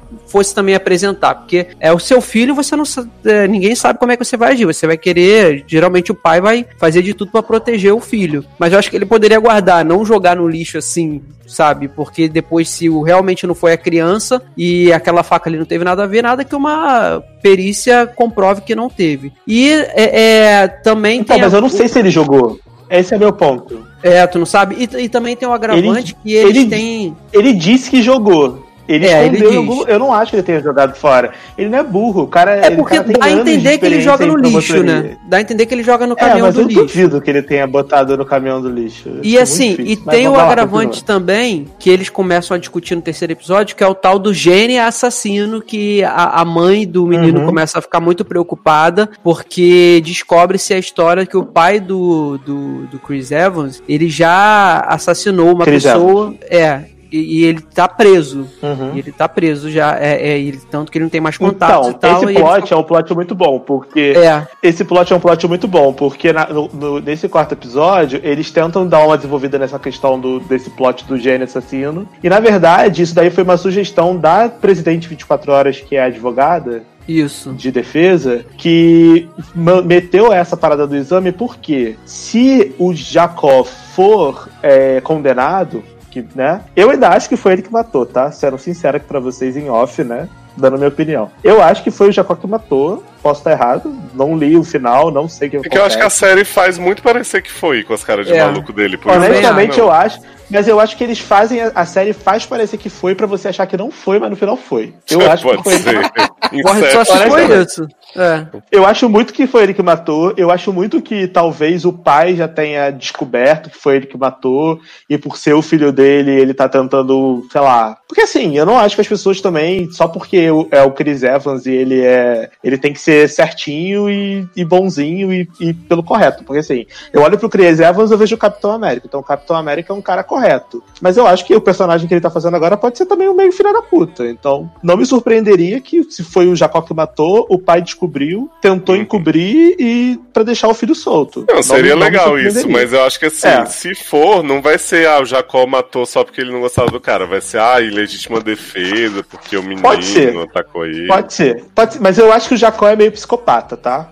Já tendo, sendo sincero aqui pra Mas a vocês. série te vende Eu acho que tem cara dele, né? Eu acho que tem um gêniozinho psicopata. E esse, esse plot do gênio assassino, vou só voltando rapidinho, é importante porque é, eles vão pra esse plot dos exames médicos e tal. E aí trazem esse personagem do pai dele que tá preso e tal, nananã, que ele não conhece, pra poder fazer esse exame genético. Porque se o Jacó for. for é, condenado, esse crime que ele cometeu, em teoria, é prisão perpétua, né? É. Então não tem. Ele não pode sair antes, porque Mas foi... existe isso comprovável em teste, gênio assassino? En- Então, aparentemente nos Estados Unidos existe essa parada. Tipo, eles têm uns exames é, genéticos, tipo, de gerações, em que todo mundo da família faz. Quando você já tem um assassino na sua família, ou seja, alguém antes da sua geração cometeu um crime e a- uma outra pessoa comete um crime, aparentemente existe uma correlação criminal na legislação desse estado aí onde eles vivem nessa série.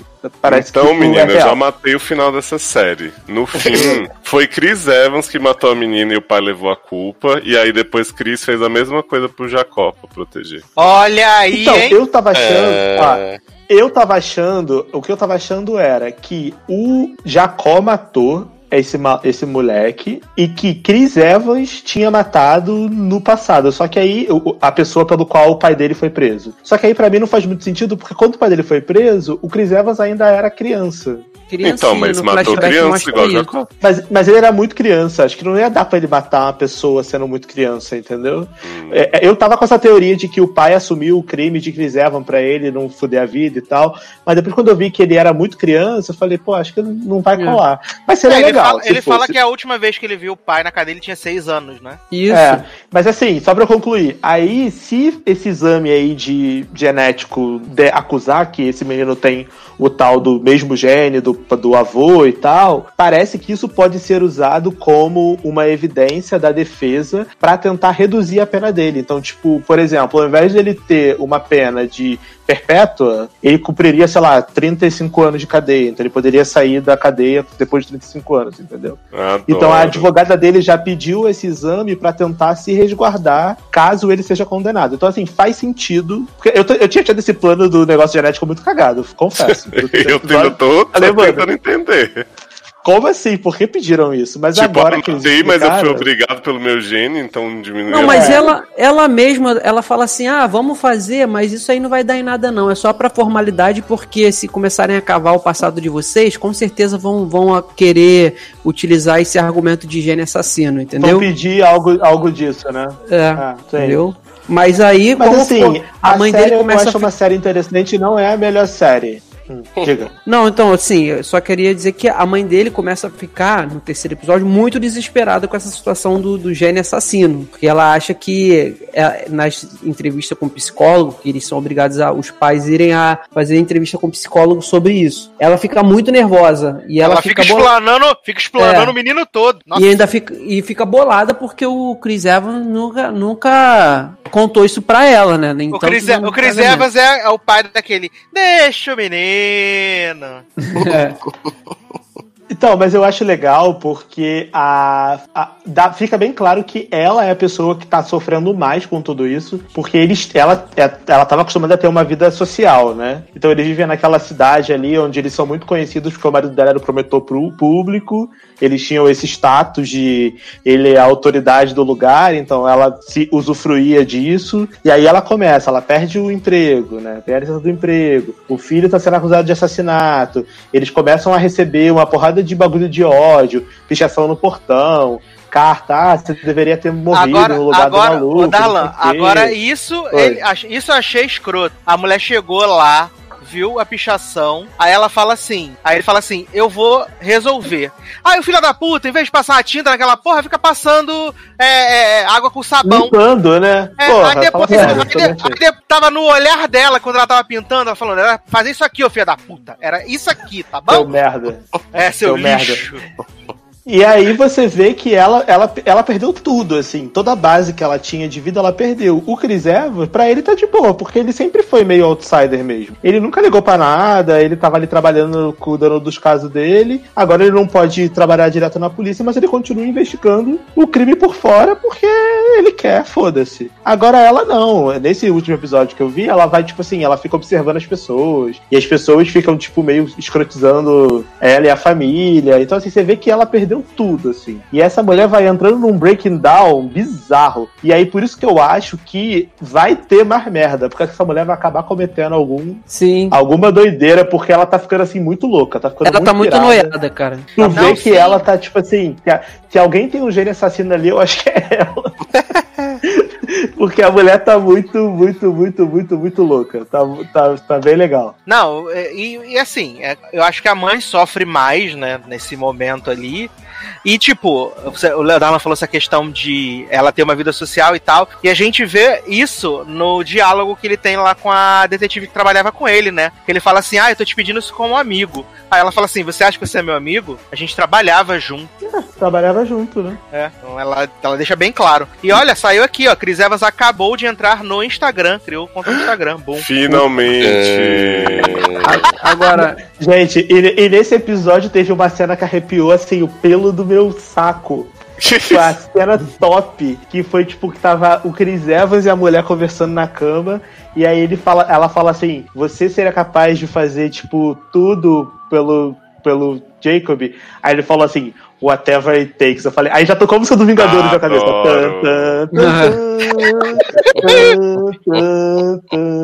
Falei, caralho, Agora- sério, é isso, porra. Whatever it takes, whatever it Agora, assim, essas séries criminais, policiais e tal, ela, elas mostram um lado muito esquisito do americano, que assim. É, quando, quando você tá envolvido em alguma coisa, mesmo que você seja inocente, você. Cara, é, é, as pessoas te jogam pra fora, te tratam como lixo, sem sentimento nenhum. É, se você tem muito tempo de amizade, assim, a parte da chefe dele, você entende por quê? O cara é promotor, o filho do promotor tá envolvido em um assassinato, o cara eu acho que tem que ser afastado mesmo. Tem que outra pessoa assumir o, o- a investigação e tudo mais, porque é ético isso. Mas a, a parte da, da policial que trabalha com ele, o fora que ela dá na casa dele, a- no, no trabalho da esposa, que ela, ela chega, todo mundo para de falar, e depois a mulher fala: Ah, você vai ter que entrar de licença, porque, sabe, as pessoas meio que vão te jogando pra escanteio num nível que você pode não ter nada a ver, mas você passa na rua e as pessoas, igual no restaurante, quando eles vão comer pizza, que todo mundo fica olhando, tipo, ali o assassino,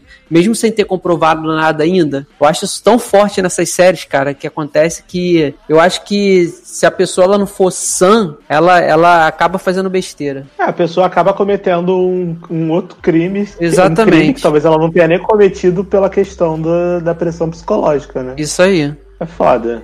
Tenso. Mas é tenso. isso, gente. ó, Não é a melhor série criminal que existe.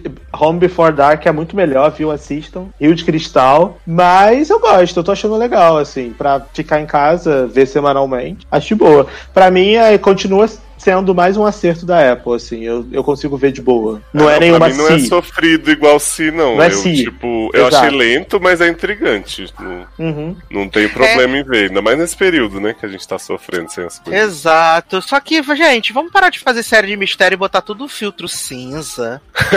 É. É o Ah, noir, uma coisa, uma coisa que eu queria reclamar era isso. É, eu, duas coisas. Um, botar filtro no ar em série de mistério e botar filtro amarelado em Sépia. filme de terceiro mundo. Gente, não, ou, ou então filme, filme da do- década de esse 90 filme do pra baixo. resgate. Não, esse filme do resgate do da Arete que a gente vai falar daqui a pouco. O filme todo é em tom de sépia. Eu não entendi por quê. Por que, É que as é pessoas acham Índia. que um terceiro mundo tem que estar em sépia? É pra mostrar a todo filme, poluição. que é qualquer país terceiro mundo é sépia. Por quê?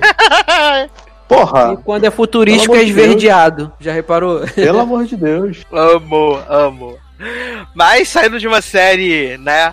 De drama pesado, vamos aqui pra uma comedinha romântica que estreou na ABC aí nas últimas semanas, né? Que é uma adaptação israelense, que é The Baker and the Beauty, né? Essa, Binário. Amo. essa série maravilhosa aí. Darlan, conta pra gente qual é o tema dessa sériezinha, que aliás, as duas temporadas da série israelense estão na Amazon Prime Video, né? Que essa Adoro, semana chegou. mentira. Vou ver. Sim, tem a versão original, que é israelense, falar as duas temporadas na Amazon, que a Amazon também estreou aí todas as temporadas de Battlestar Galáctica, todos os filmes de Star Wars, né? Tá cheio de coisas, cheio de novidades também. Conta pra gente, Darlan, a sinopse dessa série maravilhosa. Então, O Padeiro é Bonita é uma série muito boa da ABC que eu não tava dando nada. Inclusive, descobri ontem que existia, porque a Leose é, me fez esse favor de falar: vai ver, menino, o Padeiro é bonita, em vez de ficar vendo essas vozes que você tá vendo aí. Aí eu falei: ah, o que, que é isso? Aí ele me mandou, né, aquele link maroto no Telegram. E olha que tava Muito- na muito, pauta né? da série, hein? Olha que tava na pauta. É, mas é que eu não fazia ideia do que que era, então eu não me dei nem trabalho de procurar. Mas a Leosa sempre, né,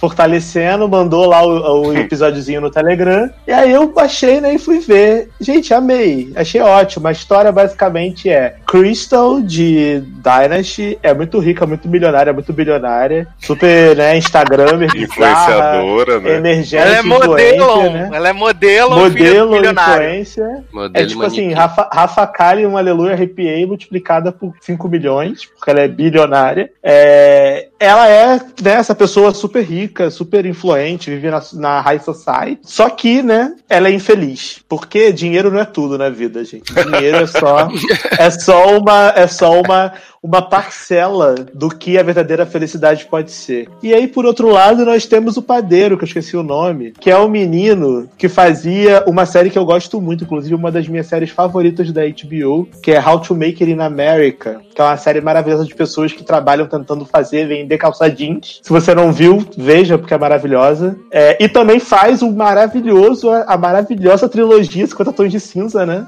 Que é, o ami- que é o amigo avulso de Ana, Anastácia. que tenta agarrar ela no primeiro episódio do primeiro filme e depois desaparece na trilogia. Adoro. E aí, e aí, essa pessoa, ele é um padeiro, né? Que tem uma família cubana, eles trabalham numa. numa. Não é uma padaria, aquilo ali é uma confeitaria? Não Eles sei. são donos de uma confeitaria. Confe- confeitaria, né? Em Little Havana, em Miami. Isso, uma confeitaria em, em Little Havana, em Miami. E aí ele tá noivo. Ele, na verdade, não, ele tá namorando há quatro anos com uma mulher. Com Vanessa. Que é a Vanessa, que até o episódio 2, pelo menos, é insuportável, mas depois eu passo a gostar dela no episódio 3. É, e aí ela, ele tá namorando e tal, e aí a treta toda que acontece é o seguinte: essa mulher resolve pedir em casamento no meio de um restaurante super chique, do nada. Porque Cantando eles estão namorando há quatro. É, estão namorando há quatro Eu anos, e aí ela gritei nessa cena da Taylor Morri. Swift. E aí ela declama Love Story de Taylor Swift pro homem. E aí o homem fica com cara de que que que que que que que que que, que tá acontecendo? E aí o homem diz pra ela assim: "Não, não vou casar com você, né? Desculpa". E aí essa Adoro que mulher ela fala assim, já- fala um sim temporário, depois a gente conversa em casa. finge, caralho. Tipo, finge, porra. E aí diz E antes não, disso, e aí- ele já tinha encontrado a menina, né? No banheiro, né?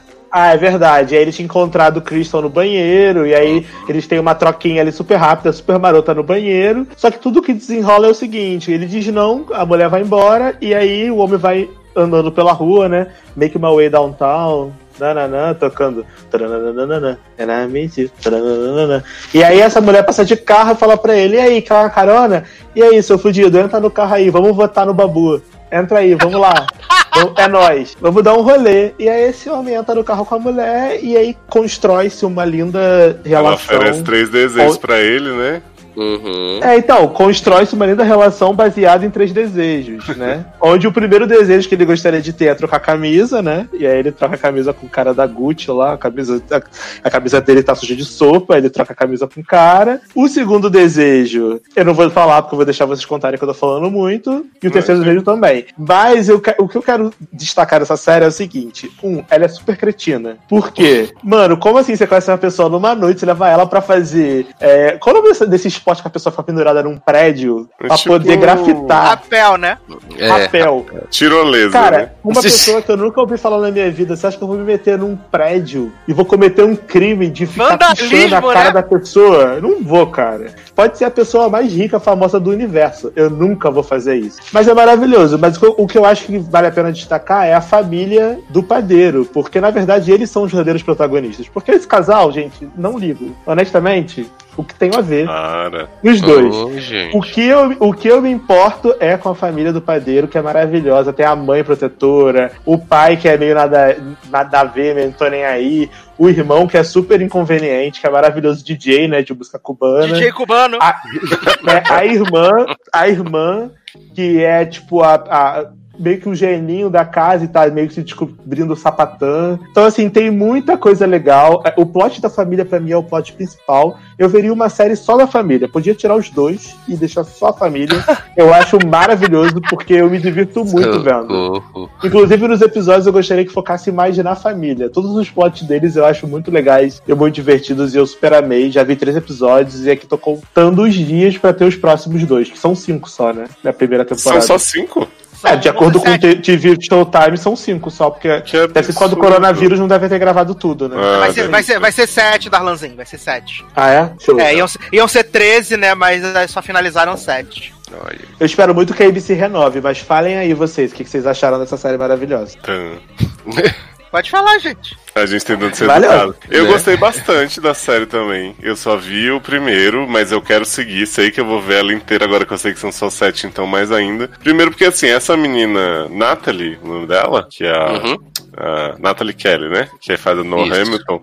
Eu acho ela muito cretina desde TVD, né? Que ela fazia sereia. E, tipo, assim, a bicha era muito má atriz. Eu acho que em Dinastia ela melhorou, por incrível que pareça, né? Fazendo a Crystal. E eu acho que ela, enfim, tá num Até porque o resto do papel... elenco também, né? Sim. Não, jovem, tem aí Fallon talentosa. Porra, Felon possuída, jovem. Faz 18 personagens. Pois é. E eu acho que assim, ela é, finalmente tá num papel em que ela está bem carismática. E como o Darlan falou, a família toda do Padeiro é muito maravilhosa. Eu gosto do Padeiro também, por mais que ele não seja assim, meu Deus, que grande ator. Mas eu acho que eles fazem um conjuntinho muito legal, assim. Eu falei pro Sassa que essa é a. Aquela série Party of Five que deu certo, né? Porque é uma família latina que a gente realmente gosta, assim, tipo. E a gente já gosta de cubano, né? Tá aí o Bandeira Time que não deixa ninguém mentir. Então, porra, eu super. Eu comprei cada. Essa cena da mulher cantando Taylor Swift, pra mim é maravilhosa num nível que eu ficava assim, gente, não é possível. E aí depois vai escalonando, aí tem a coisa dela ligar pra irmã dele, né? Que é o segundo desejo, e a irmã fica Sim. toda emocionada. Aí depois a padaria começa a irritar, né? Todo mundo fazendo fila pra pôr no Instagram, só porque a mulher indicou, tá? Tipo, eu achei uma premissa bobinha, mas que, que pode levar a bons lugares. Por, por mim, por enquanto, já tá ótimo. E aí, Teirinho? É, é basicamente isso que, que os meninos falaram, com a questão de que, ao contrário de Darlan, eu gostei muito do, do- dos dois protagonistas, né? É, a Crystal. Engraçado que quando eu via Dy- quando eu vi Dynasty na primeira temporada, que eu via Crystal, eu sempre gostava mais dela nesse papel, assim, às vezes que ela fazia sendo um pouco mais meiga do que sendo ambit, né? Então, e aí eu sempre ficava meio que pensando de- dela fazer um papel mais meigo, né? E aí ela vem e faz a protagonista nessa, nessa série, né? Que é mega e abusada, né? Meg abusada, maravilhosa, né? Fazendo rapel e tudo. E eu simplesmente amei, gente. Eu, daquela série que você não espera nada, né? Aí você vai ver assim, super descompromissado. E aí também, como os meninos falaram, a família, né? Maravilhosa, né? Adorei principalmente a irmã. Né? Achei Uhum. é, o plot dela muito bom. Acho que vai ser muito bom. Também só vi o primeiro, né? Por enquanto, mas assim, e aí o. o- porque a, a Crystal, o namorado dela trai ela, né? E aí tem todo um escândalo é, na mídia por conta disso e tal. E aí chega no final do episódio, ele aparece pra dizer que na verdade era, era só um. Jogo de publicidade. Um jogo de publicidade, exatamente. Que na verdade não estava acontecendo nada e tal, não sei o quê. E assim, por mais clichê que seja isso, eu gostei dessa disso no final do episódio, de tipo, ah, ele não parece, parece que ele não é escroto, né? Mesmo que ele seja, provavelmente. Mas achei. é, hã? Desse tudo, caralho. É. Só com o Batman, né? É, exato. E aí, assim, mas achei super de boa e tal. E aí, é, o, o próprio é, Daniel, né, Daniel, é, lá na boate, dançando com ela e tudo. E aí tem o, o, o assistente da, da Crystal, né, que é meio, tipo, dizendo, ah, já vi ela fazer isso várias vezes e tal. Se eu fosse você, desistir agora disso, não sei o quê. Quando você que tá é só... por cima, né? É, exatamente. Então, assim, tem todos esses clichêzinhos e tal, mas o, o elenco ganha a gente, né? Então, é, eu também tô, tô super empolgado ainda mais, né? Sete episódios, então, numa sentada você assiste tranquilamente. Então, verei o restante. Eu adorei a mãe, rapidinho, só pra completar da família. A mãe vai conversar com a menina, que ela tá chateada e tal. Ela diz: Mãe, eu quero privacidade. Ela, ah, minha filha, você não ganhou a mãe que te dá privacidade, você ganhou essa aqui. E aí começa a falar um monte de absurdo de sexo, não sei o que. Não, é maravilhoso, porque a irmã dele é a maior, tipo, a maior fã da modelo Crystal, né? Sim. Sim. Ela fica, tipo, horrorizada quando ela vê lá a notícia no TMZ que acabou o relacionamento dela com não sei o que e tal. E aí é até bonitinho, né? Porque ela tá lá, a humilhada com o irmão dela lá fazendo DJ cubano, né? Super empolgado na festa do high school, ela morrendo de vergonha. Aliás, a cena é maravilhosa que ele vem. Fulana, cadê meu celular? Aí ela fica fingindo que não tá vendo ele, assim. na frente da amiga. Ai, maravilhoso. E aí, DJ Cobano. DJ Cobano. E aí depois que a Natalie Kelly fala pra ele assim, lá pro, pro padeiro, né? Fala, tá, e agora? Qual é o seu segundo pedido? E aí o segundo pedido é ele, ela ligar pra irmã dele, porque ela é mó fã dela. Uhum. Foi muito fofo E, o- isso. e o terceiro não fica claro no piloto, né? É, não tem. E o engraçado é que, tipo, ele, ele Então, viraliza, o terceiro ele viraliza no pedido é Instagram, né? Final, né? Então, mas, então, o mas no final pedido ela chega e fala, você tem mais um. Aí acaba. Ah, mas aí começa o segundo. É, mas É, a gente não é, viu. no- É, exatamente. Então não tá Eu- no primeiro, né? Eu acho que ia ser icônico se ele dissesse assim, senta aqui no meu colinho. É porque, a, por associação, a moça ainda fez a, a padaria bombar, né? Sim. Sim. Sim, fez. Porque ela postou a foto deles no, no Instagram e marcou a padaria dele. Porque eles É. fizeram o. Eles fizeram o, do- o, o, o pão lá, o, sei lá, coxinha, lá no restaurante do homem. Coxa. Juntos, e aí ela marcou, a- ela marcou a padaria deles e aí a padaria deles começa a bombar muito. E aí eles começam, tipo, a ganhar dinheiro, né? Porque fica famoso no Instagram. Sim. Darlan, eu não entendi Tá essa parado. parte que eles vão na casa desse homem cozinhar, e aí alguém chega e fala assim, ó, descobriram Hum. que vocês estão aqui, é melhor vocês irem embora antes que apareça um monte de cliente. Eu, como assim, gente? Na casa do chefe? Não, é que ela Não, tava, no, restaurante. tava no Mas tá de hotel. madrugada, tava no né, hotel, ele tava no hotel do restaurante. É, Ah, eu achava que era na casa do chefe de cozinha. Não, era no restaurante Não, do hotel do hotel. pai dela. isso. Mas assim, né? Selo de aprovação total The Baker and the Beauty. Mas vão com fé, gente. Assistam os próximos que vocês não vão se arrepender. O Hum. primeiro episódio é o episódio mais chatinho. O 2 e o 3. O 3 é, um, é maravilhoso, real. O ruim é bom. que ninguém pegou pra legendar essa maravilha, então não Ah. tem legenda, né? É em PTBR, então se você é Sasha, se você lê, com, gosta de ver com as coisas com a legenda em é. inglês, então é a única opção por eu, hora. acho tá? eu acho maravilhoso que quando eles falam espanhol tem a legenda em inglês também. Obrigado por esse mimo aí, Vici. É, essa tá embutida, essa você não precisa não, essa tá embutida, Sim. tá? É, vou, vou falar aqui rapidamente, então, né, de uma série que eu e Taylor assistimos, né, Taylor ficou muito triste, Ô, eu também pai, fiquei, Das né? coisas que Sassi me obriga a ver. que é Penny Dreadful, City of Angels, né, o spin-off Olha. da série, da série acla- aclamada aí, né, a série aclamada Penny Dreadful ainda existe. Pois é, menino. É, Fiquei né? também. É a Esse sequência, né? Passado. é, é o spin-off de Penny É, É, Dreadful. Penny Dreadful, Madame Secretária. Adoro. Que a sé- Penny Dreadful era muito aclamada, né? Todo mundo falava que a menina lá. Esqueci o nome. Eva Longoria? Eva. Não. Eva Green. Eva Green, essa moça aí que é muito, né, sensual e maravilhosa. E aí todo mundo achava essa série incrível. Eu sempre achei uma bosta também, né? Mas viemos assistir o piloto que, de, dessa série aí do spin-off, né? City of Angels.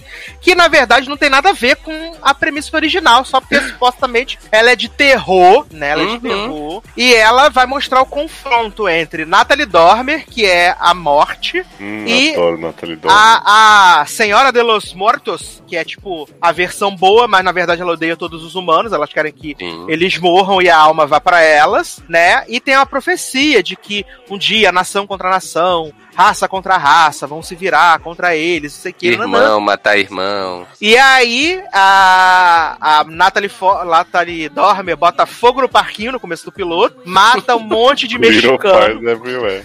Ela bota, mata um monte de mexicano, e aí tem. Eles estão num. Um desses campos onde planta. Planta alguma coisa. Eu não sei o É. que que estão plantando lá. Não. Pode ser também.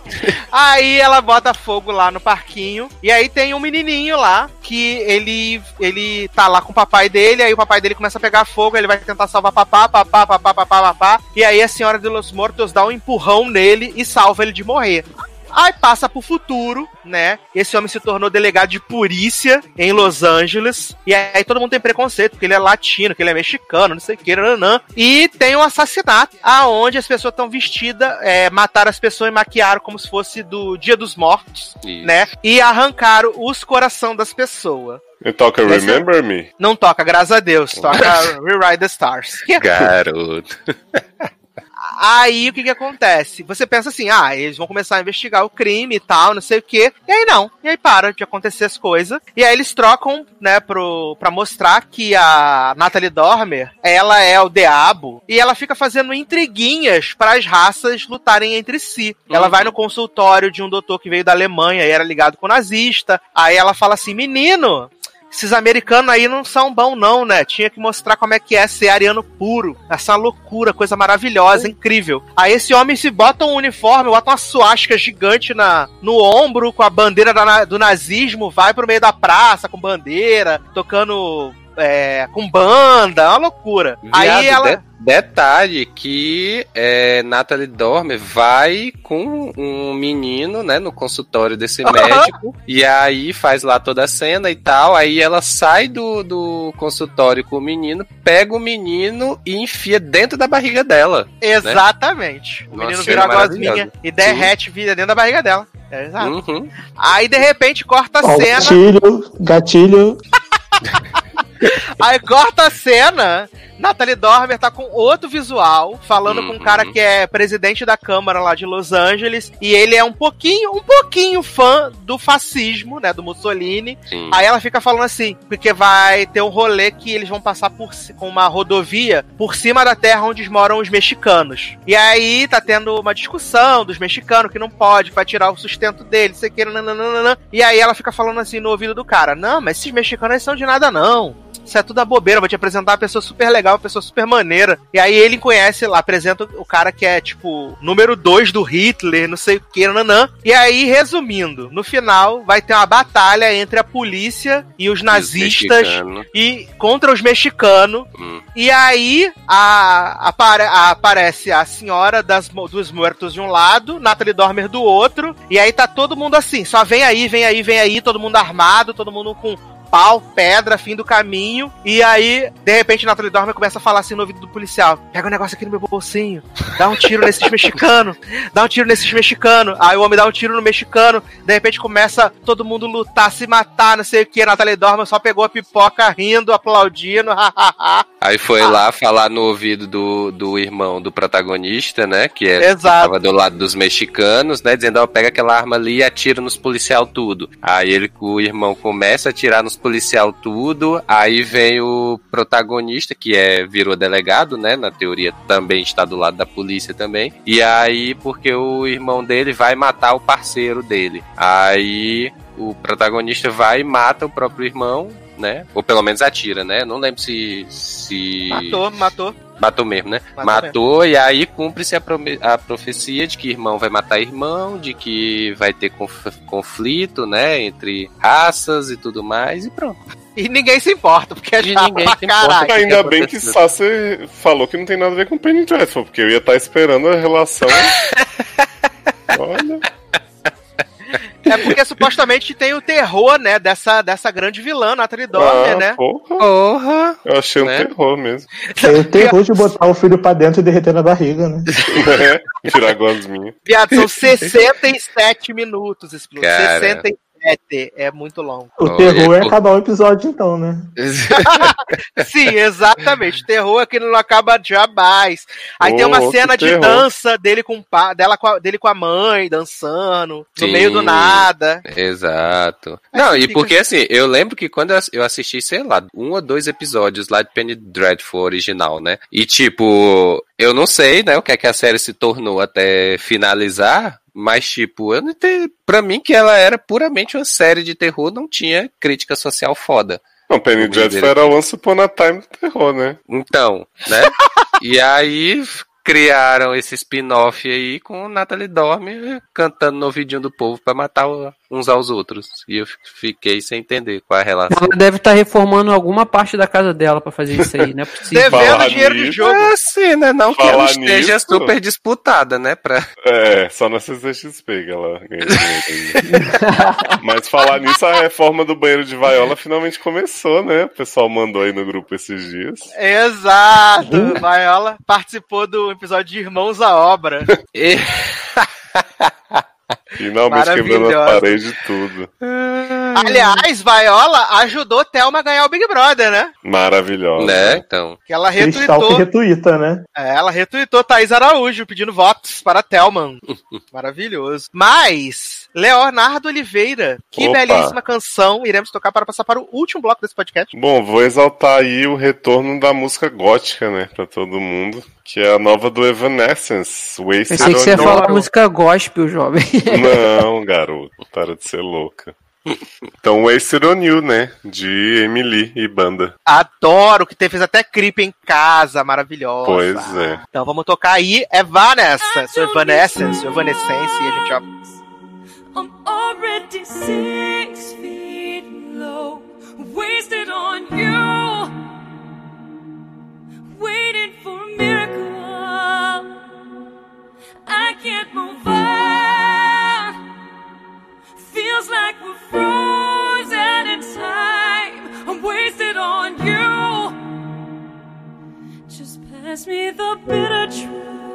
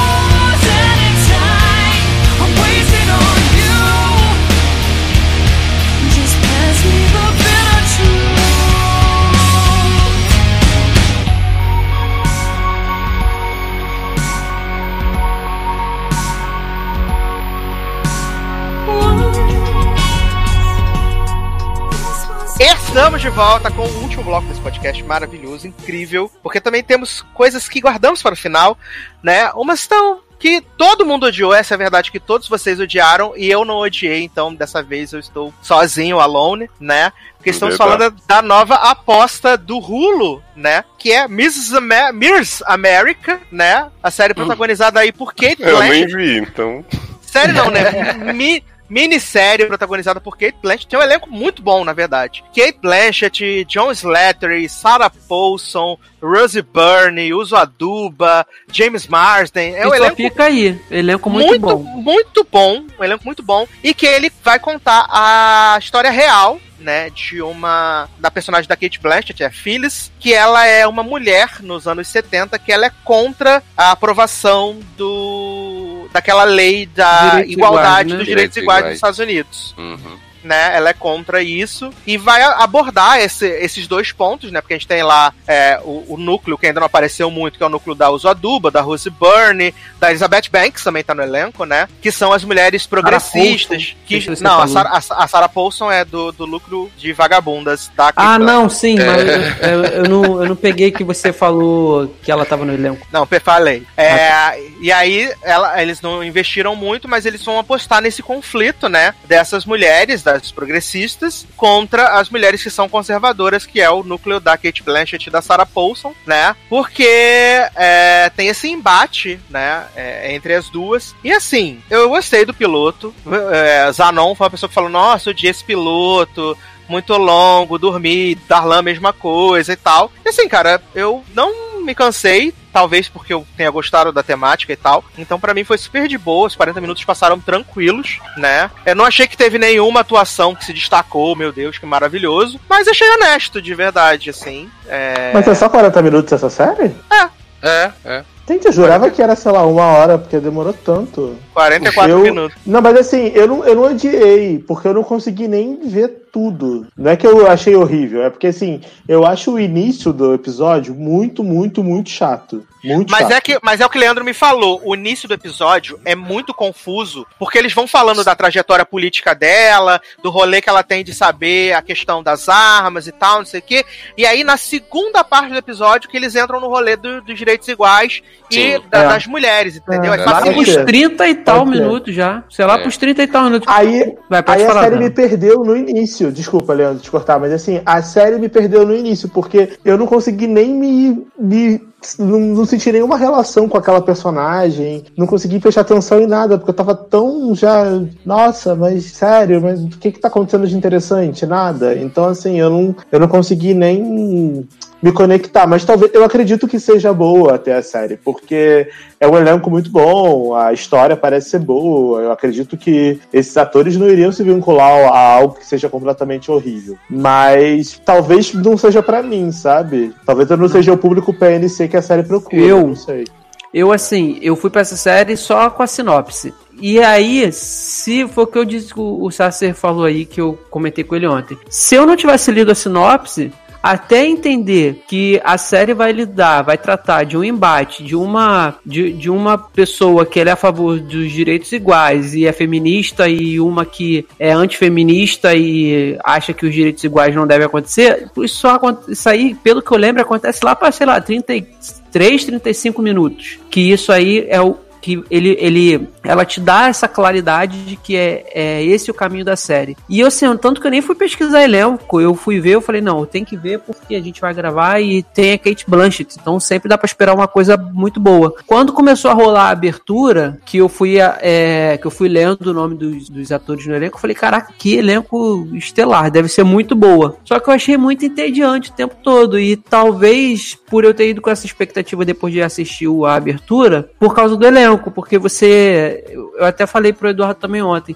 Eu já vi muita série com um elenco de ponta assim, já fazer um piloto meio que arrebatador, que pra, pra dizer ali o porquê que tá vindo com aquele elenco todo. E essa não tem, não acontece. A Sarah Paulson tá completamente, por enquanto nesse episódio, ela não, não é nada, cara. Ela é apagada. A própria Kate Blanchett também eu não achei ela, ela espetacular. Então, pra mim, foi entediante, entediante, confuso e não me pegou, entendeu? Assim, não, não, eu não tive carisma nenhum com a série. Só no momento lá, que o, o Eduardo pode até falar melhor desse momento, que é quando o personagem da Kate Blanchett meio que sem querer não, né? Bem querendo, só que no momento bem inoportuno ali, ela, para ela oportuno, ela esculhamba meio que a cunhada, né, o Eduardo? Sobre não, isso. ela, ela Sim. humilha, ela, Ela pisa escolhe- na cara da cunhada, É, exato. ela pisa na cara da cunhada e chuta o cu da cunhada, porque Sendo a que cunhada... momentos antes ela tinha falado tudo ao inverso, né, pra mulher. cara. Exato. Que a- E ela mesma, quando ela tá lá com o marido dela, que o marido dela fala assim: Ah, minha irmã é muito velha pra casar com um cara, que ele quer uma mulher nova que possa dar filho pra ele. Ela fala assim: Não, menino, não tem nada a ver isso, não. Que isso? A mulher tá super nova na flor da idade. Só que ela é vagabunda. Por quê? Ela, ela, ela é contra.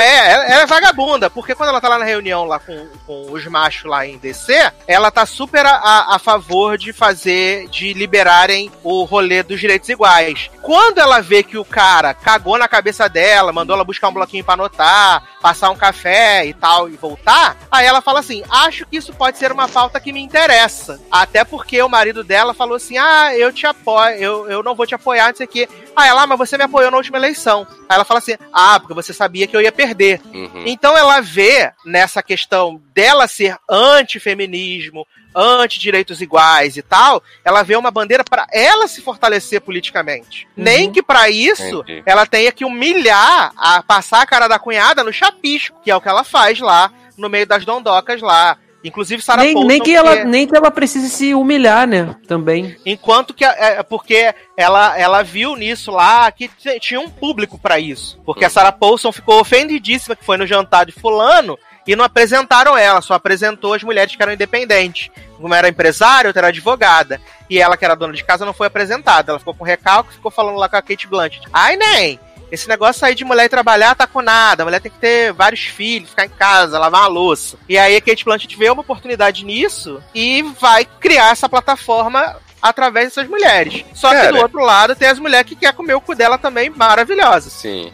É. Eu não, eu não sei, pra mim, é, já dentro de cara assim, eu não achei o episódio assim ruim, sabe? Eu consegui assistir de boas, é, é um pouco lento o início e tal, mas assim, deu pra assistir é, tranquilo. Mas eu achei, na verdade, a personagem da Kate Blanchett meio confusa. Eu não sei se é porque eu acho que nesse tipo de série, quando você tem é, é, mulheres pró-feminismo e mulheres contra feminismo, geralmente você tem dois lados bem definidos. E aí, tipo, eu achei que o personagem dela é ao mesmo tempo que é com, era contra essa questão da- das mulheres terem direitos iguais e tal.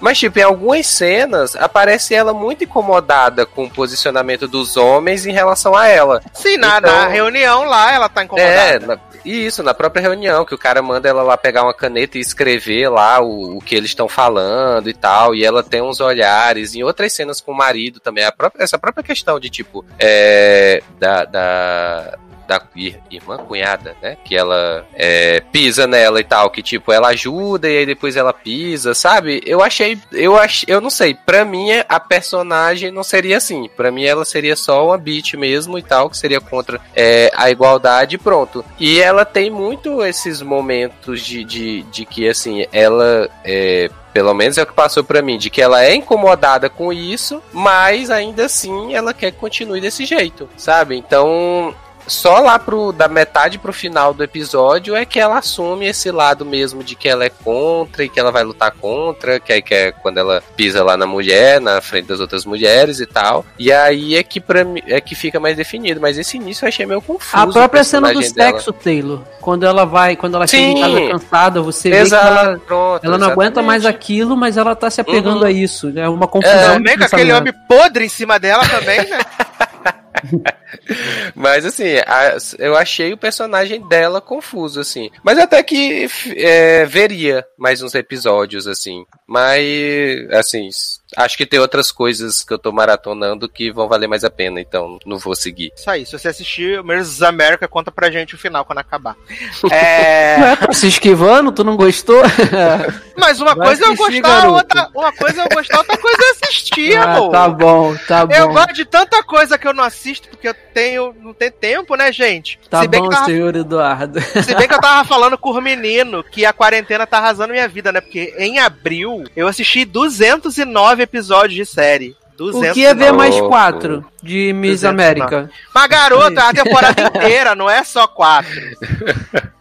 Aliás, tem que fazer Quantos episódios? Dez? São, são 11, eu acho. Acho que são 11? 11. Número É. esquisito? É, tem que fazer uma observação aqui, que quem dirigiu o piloto de The Baker and the Beauty é o mesmo diretor de O Diabo Veste Prada e Marley e Eu, que é, também Olha é aí. Um dos Eita. produtores executivos da série. Deu pra perceber que. Oi? Ai, ai. Mas vamos falar então aqui de um filme Netflix que estreou aí nas últimas semanas, né? Toda semana a gente tá falando de filmes maravilhosos da Vou Netflix. fumar.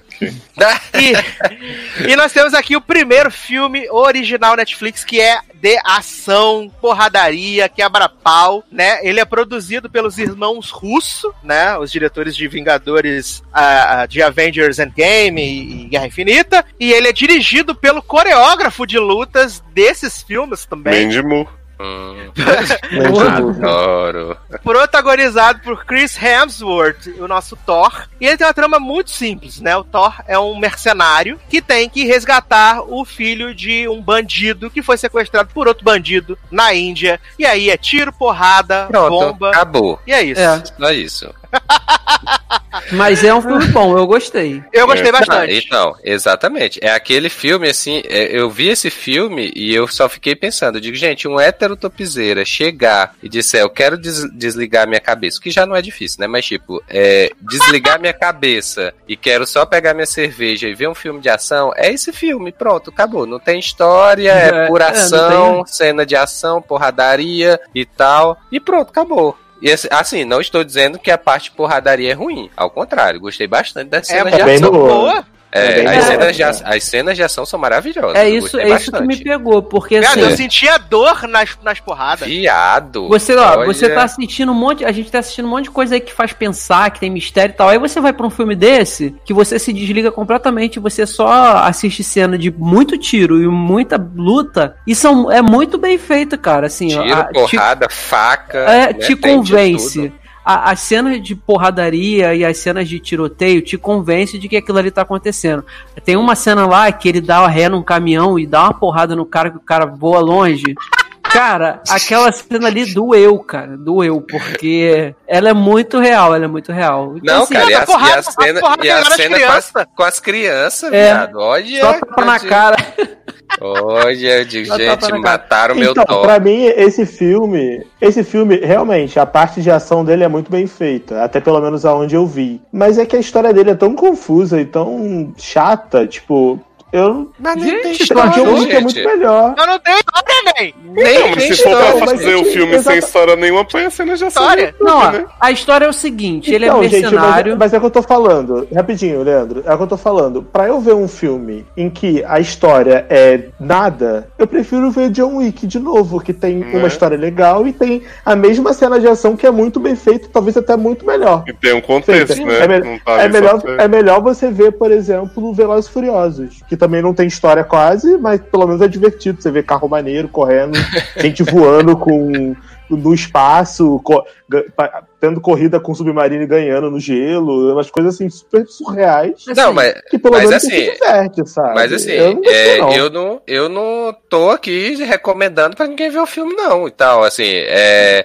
eu gostei das cenas de ação, mas é, justa, mas é justamente como vocês estão falando, tipo, uma hora e 56 que tem esse filme, pra eu ficar assistindo cena de ação, eu achei um pouco, mas assim, é. É as cenas de longo. ação, as cenas de ação são boas, são, mas tipo, não tem história, não tem nada. Então, assim, é, eu, eu só assisti ele todo porque, tipo, é, tava na pauta e aí eu comecei a ver, não tava, tava sem Cris, nada. pra- né? E também, né? Cris ajuda bastante. Mas, tipo, eu sinceramente não vejo muita vantagem no filme, não. Assim, eu, Eu, tenho, eu, eu, acho. recomendo. Eu também recomendo, porque dá pra você desligar um pouco. Assim, eu li muita gente comparando com John Wick, é, é, ah, John Wick é melhor tudo. Beleza, eu acho que dá pra você gostar de John Wick, gostar de Atômica, como eu falei pra Nath no grupo, gostar desse filme também, porque são filmes que o propósito é esse. É só porrada e tiro e aquela ação, o cara que é, é, a- antigamente a gente falava que, pô, esse cara é Chuck Norris, que não morre nunca. Hoje em dia a gente fala, esse cara é John Wick, que não morre nunca. Então eu acho que dá pra ficar tranquilo.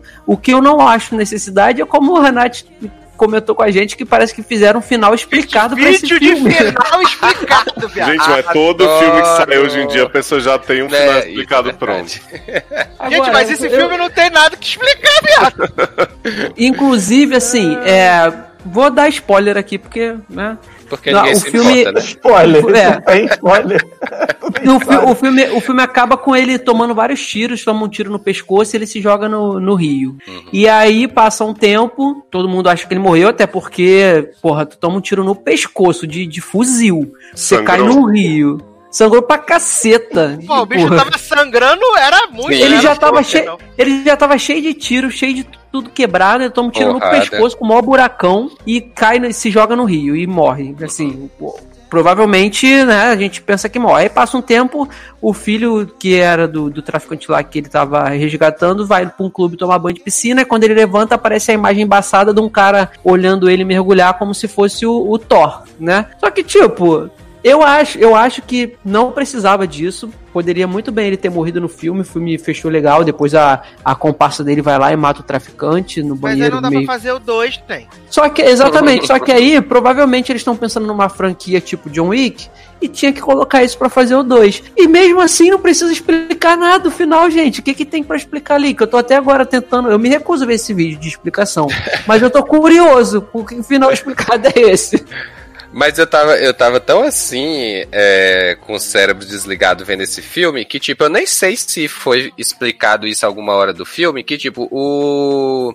O Thor tá lá é, brigando com um cara lá específico, tem um que é Uhum. principal lá, que ele passa um bocado de tempo brigando, e da metade, e da metade pro final do filme ele entrega a criança pra esse homem e diz, ó, vai lá, devolve o menino, o menino pra ele. E É eu o fiquei era o segurança do menino, né? É porque, Então, mas por assim, que, que ele tava brigando com. É porque com ele ele, achou né, que o cara, o, que o cara tava junto com, com os, com os comparsa lá do Pago Espo, é, é, uns acharam Então diferente. a porradaria toda foi do nada. Pra só porque ele nada. achou Sim. que. É, porque assim, o, o, o segurança achou que o, o Thor ia levar ele pra matar. E o Uhum. Thor achou que o segurança tava trabalhando com, com os traficantes. Hum. E aí depois tem uma cena que ele, ele fala assim, pô, cara, não tem como eu sair daqui, eu preciso, eu preciso de ajuda e liga pra ele.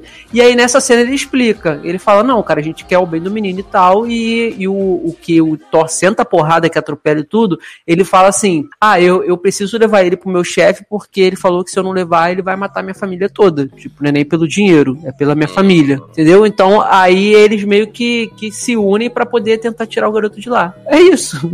É, e não, e o mais Deve ter engraçado, sido na hora que eu fui no banheiro, então. o mais engraçado que eu falei com o Leandro foi que, tipo, o Pablo Escobar indiano, ele é dono de todo mundo, né? E Sim. os soldados não acabam, parece barata, viado. É. Quanto mais tu mata, mais aparece. Tem hora que vai dando um nervoso. É Gremlin esse negócio. Porque não vai, não vai sumindo. Tu não vê uma perspectiva. É tipo o exército de Daenerys, que toda hora morre Sim. metade e no final tem o triplo de gente. Ai, ai, assim, achei bem divertido, essa é a verdade. É, acho que em tempos que a gente tá tão bombardeado com, com notícias o tempo inteiro, é, é, é legal pra passar o tempo, sabe? É legal pra passar o tempo, de verdade. Não é nada profundo, não é nenhuma tese de doutorado, é simplesmente tiroteio e tiroteio, tiroteio, tiroteio. É isso. Tiroteio bem feito. Isso aí É assim, bem feito pra caraca. É bem Porque feito. o fato de ser o dublê, né, dirigindo o filme, é, É. tudo parece muito mais real. A porradaria. Piada, a hora que ele tá lutando com as crianças, tem hora que ele abre a porta do carro e dá uma Nossa. pancada com a porta do carro na criança, a criança voa. Cara, a, a melhor parte é quando ele, ele vai. O, o, o bandidinho que fica lá na. Que é o mais velho das crianças, O que tem recalcado. cicatriz. É. Isso. Ele toma ali um tapa na cara, mas que aquele tapa deu gosto de, de você assistir o tapa na cara que ele toma. Que é tipo assim, menino Joab, o que tu tá fazendo aqui, né? Vai eu, amo tam- eu amo também, logo no começo, quando ele salva o Ove lá do primeiro coisa, que ele luta com os caras, mata, dá tiro. Aí tem um molequinho mirradinho com a arma na mão. Sim. Aí o molequinho, eu vou atirar em você. Aí ele pega a arma da mão do moleque e faz só com a cabeça assim, tipo, vaza. Gaza, né?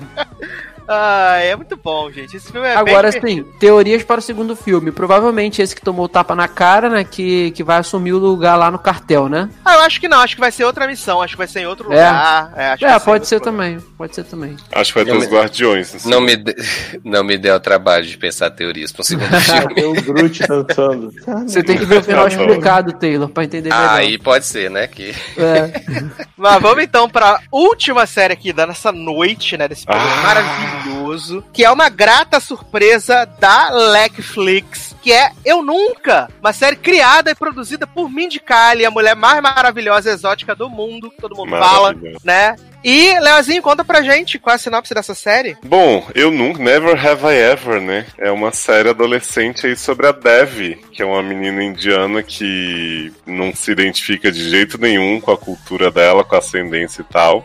E ela acabou de perder o pai, né? Que é Mohinder de Heroes, finalmente Fazendo um um papel que as pessoas não odeiam ele. Pois é, amando demais esse homem. Então, como o pai tá morto, morreu. O que, que foi? Só porque tá morto. Se estivesse vivo, ele ia dar um jeito de ser insuportável. Ai, coitado. E aí ela acaba sendo criada pela mãe e pela prima, Kamala, né? Que ela odeia, porque é uma mulher que, segundo ela, é muito mais bonita e tem a vida Kamala toda maravilhosa, resolvida. gente. Com casamento arranjado e tudo que ela queria ter, e Kamala não quer porque ela quer estudar. E aí, depois da morte do pai dela, Dev teve uma paralisia, né, psicológica aí, que ela ficou na cadeira de rodas tal, passou por várias barras. Só que, como diria Henrique, o tesão curou, né? Porque Adoro. quando Dev, Dev olhou o crush dela, que é um homem de 45 anos que tá na escola se passando por Porra, adolescente. falei isso pra Sassi. Esse menino tem cara de 57 anos. Não é, menino, ele é todo plissado. E aí ela vê esse menino levanta, né? Deus opera um milagre ali. E aí ela vai começar o novo ano letivo com as duas melhores amigas, né? Que é a Fabiola, a menina da robótica. Né, que, que a gente logo descobre que é lésbica. E a gente tem a Drama Queen, como é que é o nome da menina? Naline. É isso? Na Lizzie, que Adoro. Não, Naline é a mãe. Sei lá, tem uma menina aí também Ali que é é, a mãe, é. que é do Drama Club. Ramon, é Eleanor, acho o nome dela. Tá? Isso. Young. Isso, Helena. Isso aí. E aí a Dev tem um plano de popularidade pra elas, que cada uma vai arranjar um namorado, né? Dev vai ficar com um menino gay que não se descobriu inteiramente ainda. E aí faz o assignment pras outras amigas, mas foi- isso foi só o início de um sonho, né? Porque muitas coisas vão rolar. Cara, eu acho essa série muito boa, aliás, mas termina aí de contar o plot que depois eu, eu conto minha opinião. É, não, o plot principal é esse do, do cotidiano dela. Então ela tem o crush por esse cara que tem um sobrenome japonês, mas não é japonês. E aí ela se oferece pra fazer sexo com ele, vai pra casa dele, rolam várias aventuras. Aí nisso vai as descobertas das amigas também. A mãe dela é maravilhosa, porque ela tá lá no date, a mãe tá tipo olhando da janela assim, toda hora vigiando. E tem a relação dela, a negação que ela tem com relação à morte do pai, né? Que ela não fala muito. Fora no episódio do Coyote, né? Que ela encontra o pai reencarnado ali no Coyote do Jardim, que é maravilhoso. E ela tem uma psicóloga aí muito incrível também, Ah, que eu adoraria ver. Nash fazendo mais uma ponta maravilhosa. Gente, eu, pre- eu veria uma série só da psicóloga atendendo várias pessoas. Eu É também. incrível. Eu também. E aí eu é não vi boa. a temporada toda, eu vi quatro episódios, né? São dez. E, cara, eu tô amando, assim, desde o primeiro episódio eu tava super investido, só não vi inteira porque eu fui vendo as outras coisinhas da pauta e tal. A semana ainda tava trabalhando. Estou de férias oficialmente nessa quarentena, né? Então, finalmente terei tempo para ver tudo que eu quero. Eu falei com. Eu vi o promo, né? E eu fiquei bem animado com o promo. Achei que ia ser uma sériezinha gostosinha, tanto que botei logo na pauta, botei na, na minha lista. E aí eu fui assistir o primeiro episódio. Foi, tava até conversando com o Leandro no Telegram. Aí falei assim: vou assistir o primeiro. Aí ele falou: você vai assistir é tudo. Eu falei: não, mas menino, só vou assistir o primeiro. Assisti o primeiro, acabei assistindo tudo realmente, né? De uma vez. Porque eu fiquei muito envolvido com o Dev e com suas amigas, sabe? É, e pelo fato da série ser muito honesta com o que ela se propõe. Ela não é uma série pretensiosa, não quer revolucionar as comédias, não quer revolucionar o universo Não. teen. Ela pega os clichês, coloca ali dentro daquela, daquela roupa ali, daquele universo, porque tem essa coisa do fato dela ser indiana, né? Tem até o episódio temático também. Então é muito legal a forma com que eles vão é, construindo a personagem, principalmente porque a protagonista ela não é uma mocinha clássica, né? Você tem muitos momentos, você tem muita raiva da Dev, que ela, ela Tem. tem atitudes ruins, sabe? Ela tem atitudes que não são Ela não são maltrata as amigas o tempo todo, né, cara? É, ela é egoísta, sabe? Você entende que tem um, um, um- Ela tá passando por um momento ali de da perda do pai, né? Ela ainda tá se recuperando e tal, não sei o quê. Mas são coisas que nem sempre justificam o fato de você tratar mal os seus amigos, as pessoas estão perto de você, te, te dão apoio. E aí ela cria essa fixação no Paxton, né? Que é a motivação dela viver somente. Sim. Sim, e, e o pra mim o personagem que mais não faria falta se não tivesse ali é ele, porque pra mim não acrescenta em nada. Ele, assim, a única função dele é ela ter plots merdeiros, só isso, porque todas as Tirar a merdas que ela camisa. faz... Ele só É, isso, e tirar a camisa. Tirar a camisa. Porque todos os plots de merda que ela faz, todas as atitudes de merda que ela tem, é tudo por causa dele, sabe? Então a, a única função é essa. E eu gostei muito do personagem do Ben, que é o. é o rival dela. Incrível. Cara, adorei, porque Esse é um personagem, Leandro, de. Ah. Tipo, parece que ele é um personagem de The Politician, só que bom. Sim! Tipo assim, Isso, Ele tem exatamente. muita vibe, mas ele tá no tom, assim, ele Ô, não chega Léo, a ultrapassar. Leoz, quando eu vi bem a primeira vez, sabe de quem eu lembrei dele? Hum. Falei assim, Leoz pode ser que lembre também. Achei ele parecido com Adam Devine. Não, para com isso. Coitado. Coitado Assim, de bem. Porque, ele é troncudinho, ele é troncudinho, parece o Adam. Ah, não, mas ele Eu- não é escrotinho igual Adam. É. Eu gostei porque assim, ele, ele, os dois se bicam o tempo todo.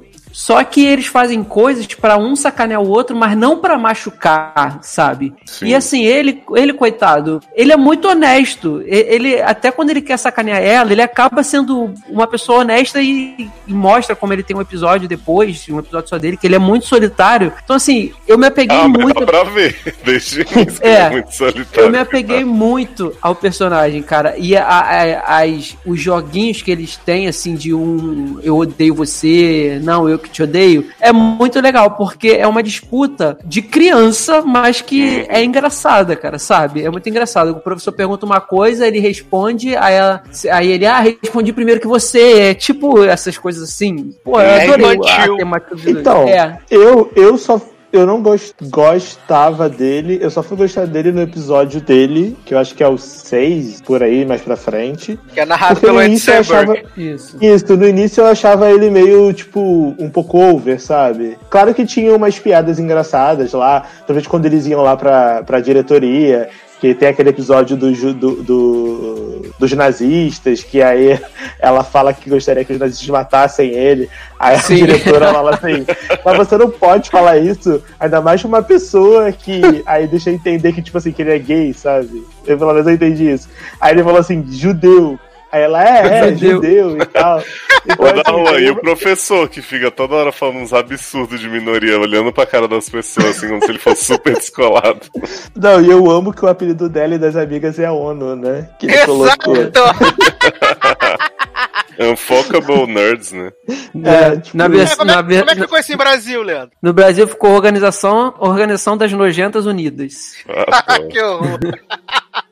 Agora, agora sim, é, aproveitando esse plot ONU, tem um episódio maravilhoso. É o sétimo, Darlan? Foi o último que você viu? Da, ONU, que, da, que eles vão pra um. O episódio Não, da ONU, a simulação da ONU é É maravilhoso. o sexto. Cara, é é maravilhoso. sexto. É maravilhoso, porque ela com a birra com, com o Ben, né? Eles conseguem chegar num acordo no, no quarto do hotel de que eles vão fazer o trabalho, fa- fazer paz, assim, na ONU, né? Nessa, nessa. É tipo, como é que se diz? Como é que eles chamam esse. Essa simulação da ONU. Só que aí ela cai na real e fala assim: não, eu não quero paz com ele, porque se. se ele não tivesse soltado pra todo mundo que eu transei com o Paxton, ninguém sabe, não teria acontecido isso de todo mundo saber que é uma mentira. E aí na hora que eles vão fazer as pazes, cara, ela levanta e fala assim: "Não, eu não vou fazer paz com você". Ela vai pra Rússia, porque tem um, um- É um muito ator, bom. o ator que faz a Rússia.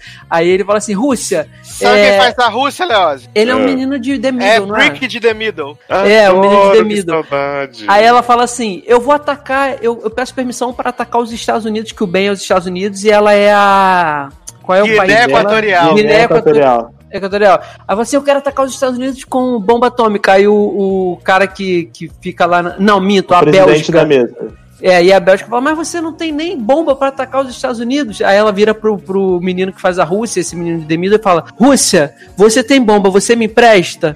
Aí ele, não, ela, mesmo você sendo falso, você me empresta, porque eles traem ela no. no trai ela e o Ben que eles querem roubar é, cachaça pra beber no quarto, e aí pegam ele e ele fala que foi ideia deles, né? Aí mesmo você sendo falso, você me empresta suas bombas? Ele, não, eu não vou te emprestar minha bomba, eu te passo meu WhatsApp. Aí ele, Ah, mas você, você já me passou seu WhatsApp, eu não passei no número falso, agora eu te passo o real pra você ser minha amiga. Ele, então tá liberado. Eu vou te dar todas as minhas bombas e você pode bombardear os Estados Unidos. Aí a sala inteira, que todo mundo representando o país, é, começa a festejar, cara. Essa, esse episódio é muito bom, cara. Esse Um episódio da. ONU é maravilhoso. E, e eu, eu amo. Esse episódio da ONU, na verdade, é antes do episódio do Ben. Do Ben, Que tem é. a treta do, da ONU e depois tem o episódio do Ben que mostra que ele é lonely boy e tal. E eu sempre gosto também dos núcleos do colégio. Porque essas séries adolescentes geralmente são meio clichêsentas, mas os núcleos do, do colégio tem, o, tem a banda lá que, a, que ela toca, tem os atletas que o tal do, do, do homem velho lá que ela quer dar fica. Tem o, o- a galerinha da ONU que a gente conhece no episódio anterior. Então, assim, é muito pe- Os adolescentes realmente parecem que têm atitude de adolescente. Assim, Eles, meio- inclusive, zoam Riverdale, né? Que atores tudo. Sim. Fala assim, vamos ver essa série da Netflix aqui que bota atores de 30 anos pra fazer adolescentes de 15. Sim, e a Kamala fica pro namorado, ah, eu vou ficar com você até o seu pai fazer não sei o que da máfia. E ele, tipo, É. lá eu É, assisti não sei quantas horas de Riverdale, uma fanfic em que Jughead beijava Harry Potter. E apesar dos atores não serem muito bons, né? Essa menina protagonista ela é muito boa. Mas, por exemplo, esse Ben ele não é um bom ator. Porque no episódio Ah, dele. eu que achei ele ele ok. É porque você não viu ele tentando chorar, né? Ah, é triste entendi. o negócio. A é que eu bem- achei é bem piorzinha, triste. apesar de eu gostar muito da personagem, é a Eleanor, que é a do Drama Club. Eu acho que ela é bem forçadinha nas Sim, cenas, mas sim. assim, não Gente, eu compromete. Mas o problema, mas o problema é que é, é, é, é assim, a, essa menina, a atriz, ela, ela não atua. Ela, tá- ela faz esse papel em todas as séries que ela É. faz, é o mesmo papel. É o mesmo que ela papel. já fez? Ela, é- ela já fez Santa Clarita Diet, Legends of Tomorrow. Ela, de série, assim, mais recente. Ah, ela sempre faz o entendi. mesmo papel. É sempre o mesmo papel que ela faz. Ela não Asiático. tem outra atuação. Isso. Também, ela- também tem, tem piadinha com Westworld também, né? Quando, Ah, quando pô. ela, alguém fala, ela, a menina primeira, ela se assume pro robô. Aí tem, quando ela se assume para as meninas, para as colegas, ela fala, alguém fala, faz alguma piadinha do robô. Ah, mas você falou, se assumiu pro robô primeiro. Aí alguém fala assim, ah, mas ele é robô, não conta. Ela, não, para com isso. O Westworld mostra que, que não é assim, que os robôs também têm sentimento. Adoro. E, e tem a piada com a Kristen Stewart também, né? Ela fala assim: você é mais Kristen Stewart e as Panteras ou Kristen Stewart que ele Aham, você é gosta mais? Ah, é. Aí ela fala assim: ah, tem uma mina no colégio de cabelo curtinho. Ah, então você é mais a Kristen Stewart e as Panteras. Aliás, as sapatões belíssimas. Sim. São mesmo, são mesmo. Belíssimas. Então, de Só na parabéns. água e É. O que eu mais gostei dessa série é isso que o Darlan falou, de tipo, a gente ter raiva da Dev em uns momentos, ela não ser perfeitinha, boazinha. Então, tipo, eu. Mais uma analogia que eu faço com Ryan Murphy, eu acho que ela é um pouco Rachel, sabe? Só que sem a chatice da Rachel. Eu acho que ela tá sempre. Ela faz umas coisas escrotas, ela tá preocupada com popularidade, com não sei o quê, mas você não deixa de torcer por ela em nenhum momento. Isso quando conseguem, cara, numa série é muito mérito pra mim, sabe? Ter um protagonista muito imperfeito, mas que você tá sempre entendendo as razões e querendo que ela se dê bem. Sim, sim, verdade. E eu gosto do núcleo da mãe dela, eu gosto da historiazinha dos Incrível, indianos. Eu, eu acho assim, eu acho tudo que a série propõe é, fazer é bem interessante. Até mesmo o plot desse maluco que não serve pra nada, serve pra tirar a camisa. Que é, Uhum. tem a irmã, ele tem a irmã dele que tem síndrome de Down. Um hino, essa irmã também. Que, é- que é maravilhosa também. Então, assim, eu acho legal que eles. É, é uma série bem inclusiva, se você parar pra pensar. Sim. Tem gente de todo tipo, de todo jeito. As piadas que eles fazem com ela ser cadeirante no início são muito engraçadas. e ela mesmo fala, tipo assim, eu acho que eu, no segundo episódio ela fala, tipo, ah, eu vou parar de andar de novo porque eu vou sair, eu vou andar. E aí eu, não, eu vou voltar sem conseguir andar. Tipo, eles fazem umas piadas meio pesadas, assim, em alguns Tem- momentos. Então eu acho bem, bem legal. A Netflix podia fazer mais série assim, né? Pois menos, é. E- menos The Society, mais Exato. eu nunca. Sim, Isso é que o o Sassi de série. falou assim, ah, não Eu- quer reinventar a roda? Não precisa, gente. É. Tipo, tá aí Sex Education que a gente adora, que faz o maior sucesso, agora é essa. Então, assim, não precisa fazer série da investigação do barco, aquela lá que eu vi com o Sassi, é horrorosa. Alter e nem The Banks? Society, não. É, Alterland. Faz umas séries adolescentes honestas, com gente carismática que a gente tá comprando. Exatamente. Uhum. E é aquilo, série de adolescente sendo adolescente legal, assim, legal que eu falo assim, é adolescente fazendo merda, se desculpando e fazendo merda de novo, e casinho amoroso, e briga com o pai. Porque acaba sendo legal. Aí você vem com uma The Society que bota um mistériozão lá e bota os adolescentes pra ser tudo chefe de, um, de uma cidade e só fazem merda, mas é merda da pior maneira possível. Então, eu acho que é esse tipo de, de comédia adolescente que faz falta, sabe? Você, você nem precisa rir de se esbudegar o tempo todo. Mas é uma coisa gostosa de assistir, cara. Inclusive, até, até assim, eu fiquei com vontade de ver mais cenas dela com o pai, porque todas as cenas dela com o pai são cenas maneiras, sabe? E até o diretor Figgins de Glee tá na série também, né, cara? Que é o. Oh. que é o, é o pa- ela confunde ele com o pai, cara. Esse homem, adoro esse homem desse A Mindy Kaling participa de algum episódio? Não. Não. Ah, achei, eu- quando o Sato falou assim, ah, a série da Mindy Kaling e tal, eu achei que ela ia estar. Tá. Eu não fazia- assim, eu, eu gosto muito ideia. dela como roteirista, eu acho, desde The Office ela faz coisas muito boas, os episódios dela e tal. Mas eu tava esperando vê-la, assim, tipo, fiquei na expectativa. Não, Eu ela não nem aparece. ideia ela era su- roteirista. su- ela é criadora também, né? É, é porque supostamente essa série é baseada na, na adolescência dela, né? Ah, maravilhoso. Será que então, nas futuras temporadas, a deve vir a ela? Tá... Eu acho que ela. na- acho que na segunda temporada ela pode aparecer de verdade. É, pode ser. professora, alguma coisa. Ai, torçamos. Ou uma das Tomara tias que renovem, indianas. né? Isso, uma das X indiana, seria ótimo. É, Eu pode ia Não, ser. adorar. tem que renovar, gente, essa série, Eu pelo amor de que Deus. A gente precisa de mais dela e de mais séries como ela. Porque, por exemplo, é, a, o Padeiro e a Bonita, eu acho que não vão renovar. Ah, que Então, triste. assim, essas séries assim que eu gosto, assim, que são bobinhas e mais pra passar o tempo, Uhum. eu já vejo achando assim, ah, vou aproveitar os episódios que tem, porque isso aqui não vai ser renovado. Então, Mas se é que eu renovar, acho que sendo da Netflix e sendo uma série barata, aparentemente, né? Apesar tipo de que a gente Everything vê que o And- Sucks, né? É. A gente vê que o Andera Time tá aí, era baratíssima e- não deram a mínima, né? Mas eu acho que pelo menos uma segunda deve ter sim. Eu também acho. Eu Fico também acho. esperança. Eu também Ainda acho. mais por ter o nomezinho dela que é famosinha, né? Mindy Kaling, às vezes Sim. traz um, um, um Sim. Não, e na pra época série. que a gente tá, gente, com certeza as pessoas estão assistindo essa série. Não é possível que as pessoas sem ter nada pra ver não estão vendo essa maravilha, sabe? É verdade. É verdade. Muito melhor que tudo que tá passando aí. Que? Exatamente. É, e, e se você parar pra pensar, essa série aí custa, sei lá, 0,1% do, do Sim. que a, a Netflix gastou pra fazer o resgate, né? Exato. Então pode fazer mais, né? Com certeza. Ai, amo, amo. Mas tá aí então, recomendação máxima que você assista. Eu nunca, acabou de ouvir esse podcast, já corre lá e vai assistir os episódios tudo e contar pra gente o que você achou. É. Meninas, vamos para merchans e despedidas então? Vamos. Vamos Vamos. começar com ele, Darlan Generoso, que não está gravando às seis da manhã. É isso, gente. Obrigado. É, pra quem quiser me seguir nas redes, arroba Generosode, Instagram, Twitter. É, Instagram também eu tenho, eu tô muito animado, eu, Cote Underline Kratos, do meu gatinho Kratos que está dormindo nesse momento. É, me segue também lá na Facebook, Darlan Generoso. Pode mandar mensagem, comenta no post. E é isso, muito obrigado por tudo. Espero que vocês tenham gostado. Se não gostaram, finge, né? Como de, como de costume. E é isso. Beijão pra vocês. É, né? Não, é- esse é o bordão do Zanon, não vou roubar. E saudades Zanon, viu? Aparece. Beijo. E aí, menino Leozinho? Meninos, seriadores.com.br, ouçam lá o retorno do Fofoquintas para a terceira temporada, né? Com Acredito. grandes plots aí da Shea Mitchell oferecendo whey para as colegas de trabalho. Adoro. Lady sentada sozinha no set de gravação, estranhando a Lindsay Shaw chegar lá com as, com as amigas. São realmente assuntos muito interessantes. E seguimos no SED também. E provavelmente, um pouco depois desse programa sair, se a agenda da, da editora permitir, teremos o que eu já falei, o Eric Smalltalk de Ari Toledo, com Midsommar e Hereditário. Grandes filmes. Pois é. Olha, ninguém merece.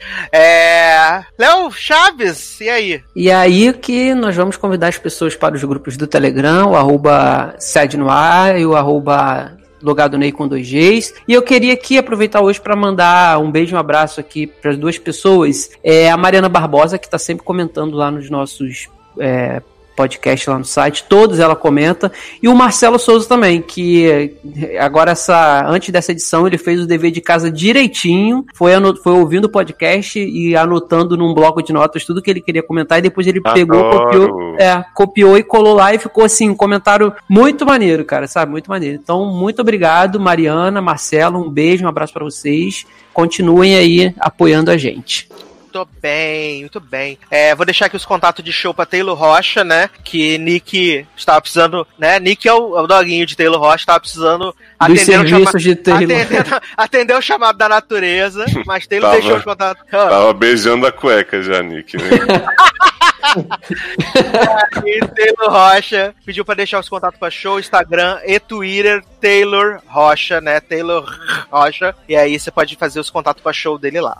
É, quero aproveitar aqui e agradecer a todos os nossos padrinhos, madrinhas. Muito obrigado por você, durante esse período de crise no país, estar aí contribuindo com os nossos programinhas e dizer que nós precisamos de mais, né? Se você ainda não faz parte dessa família aí de produtores executivos dessa road maravilhosa, por favor, entre lá no padrim.com e também no PicPay, né? Procurando por logado e por Red para poder nos ajudar. Menos no PicPay que você tem que procurar seriadores, não é sede, tá? Mas aí você procura para poder nos ajudar, nos apadrinhar. A partir da menor cotinha faz diferença pra caramba, tá bom? É, a vocês que estão comentando nos podcasts, muito obrigado. É, fiquei triste que a gente fez um, pro- um programa maravilhoso sobre Visible e só teve um comentário. Fiquei muito triste de verdade, né? É...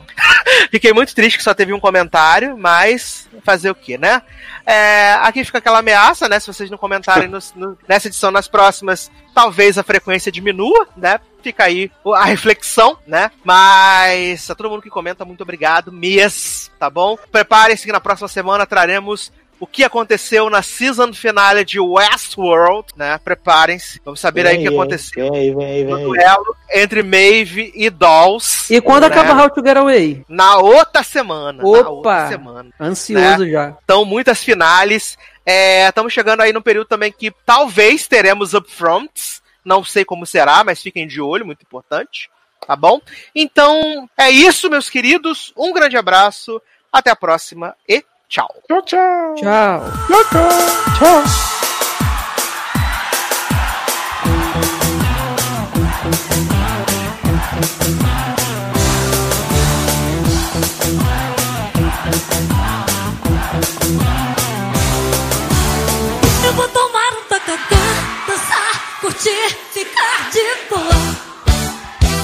Chego no Pará, me sinto bem, o tempo voa.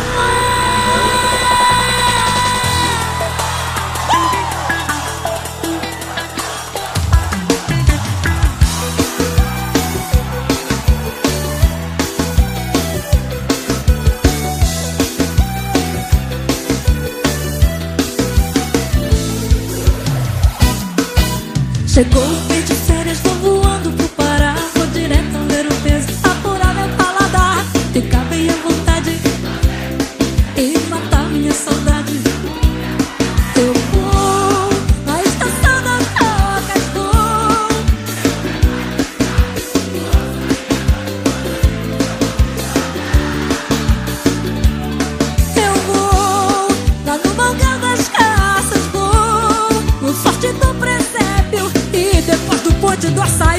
Se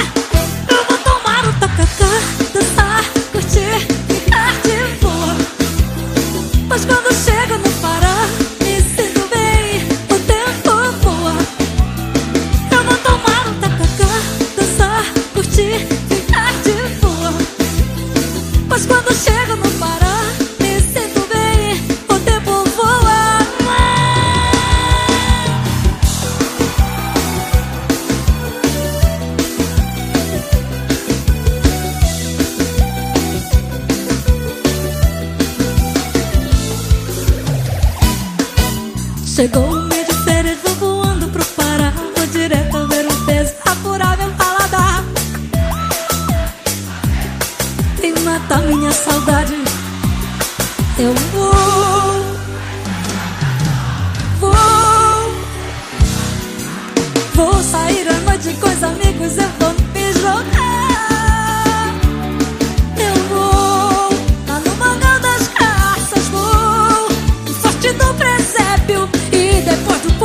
vou no forte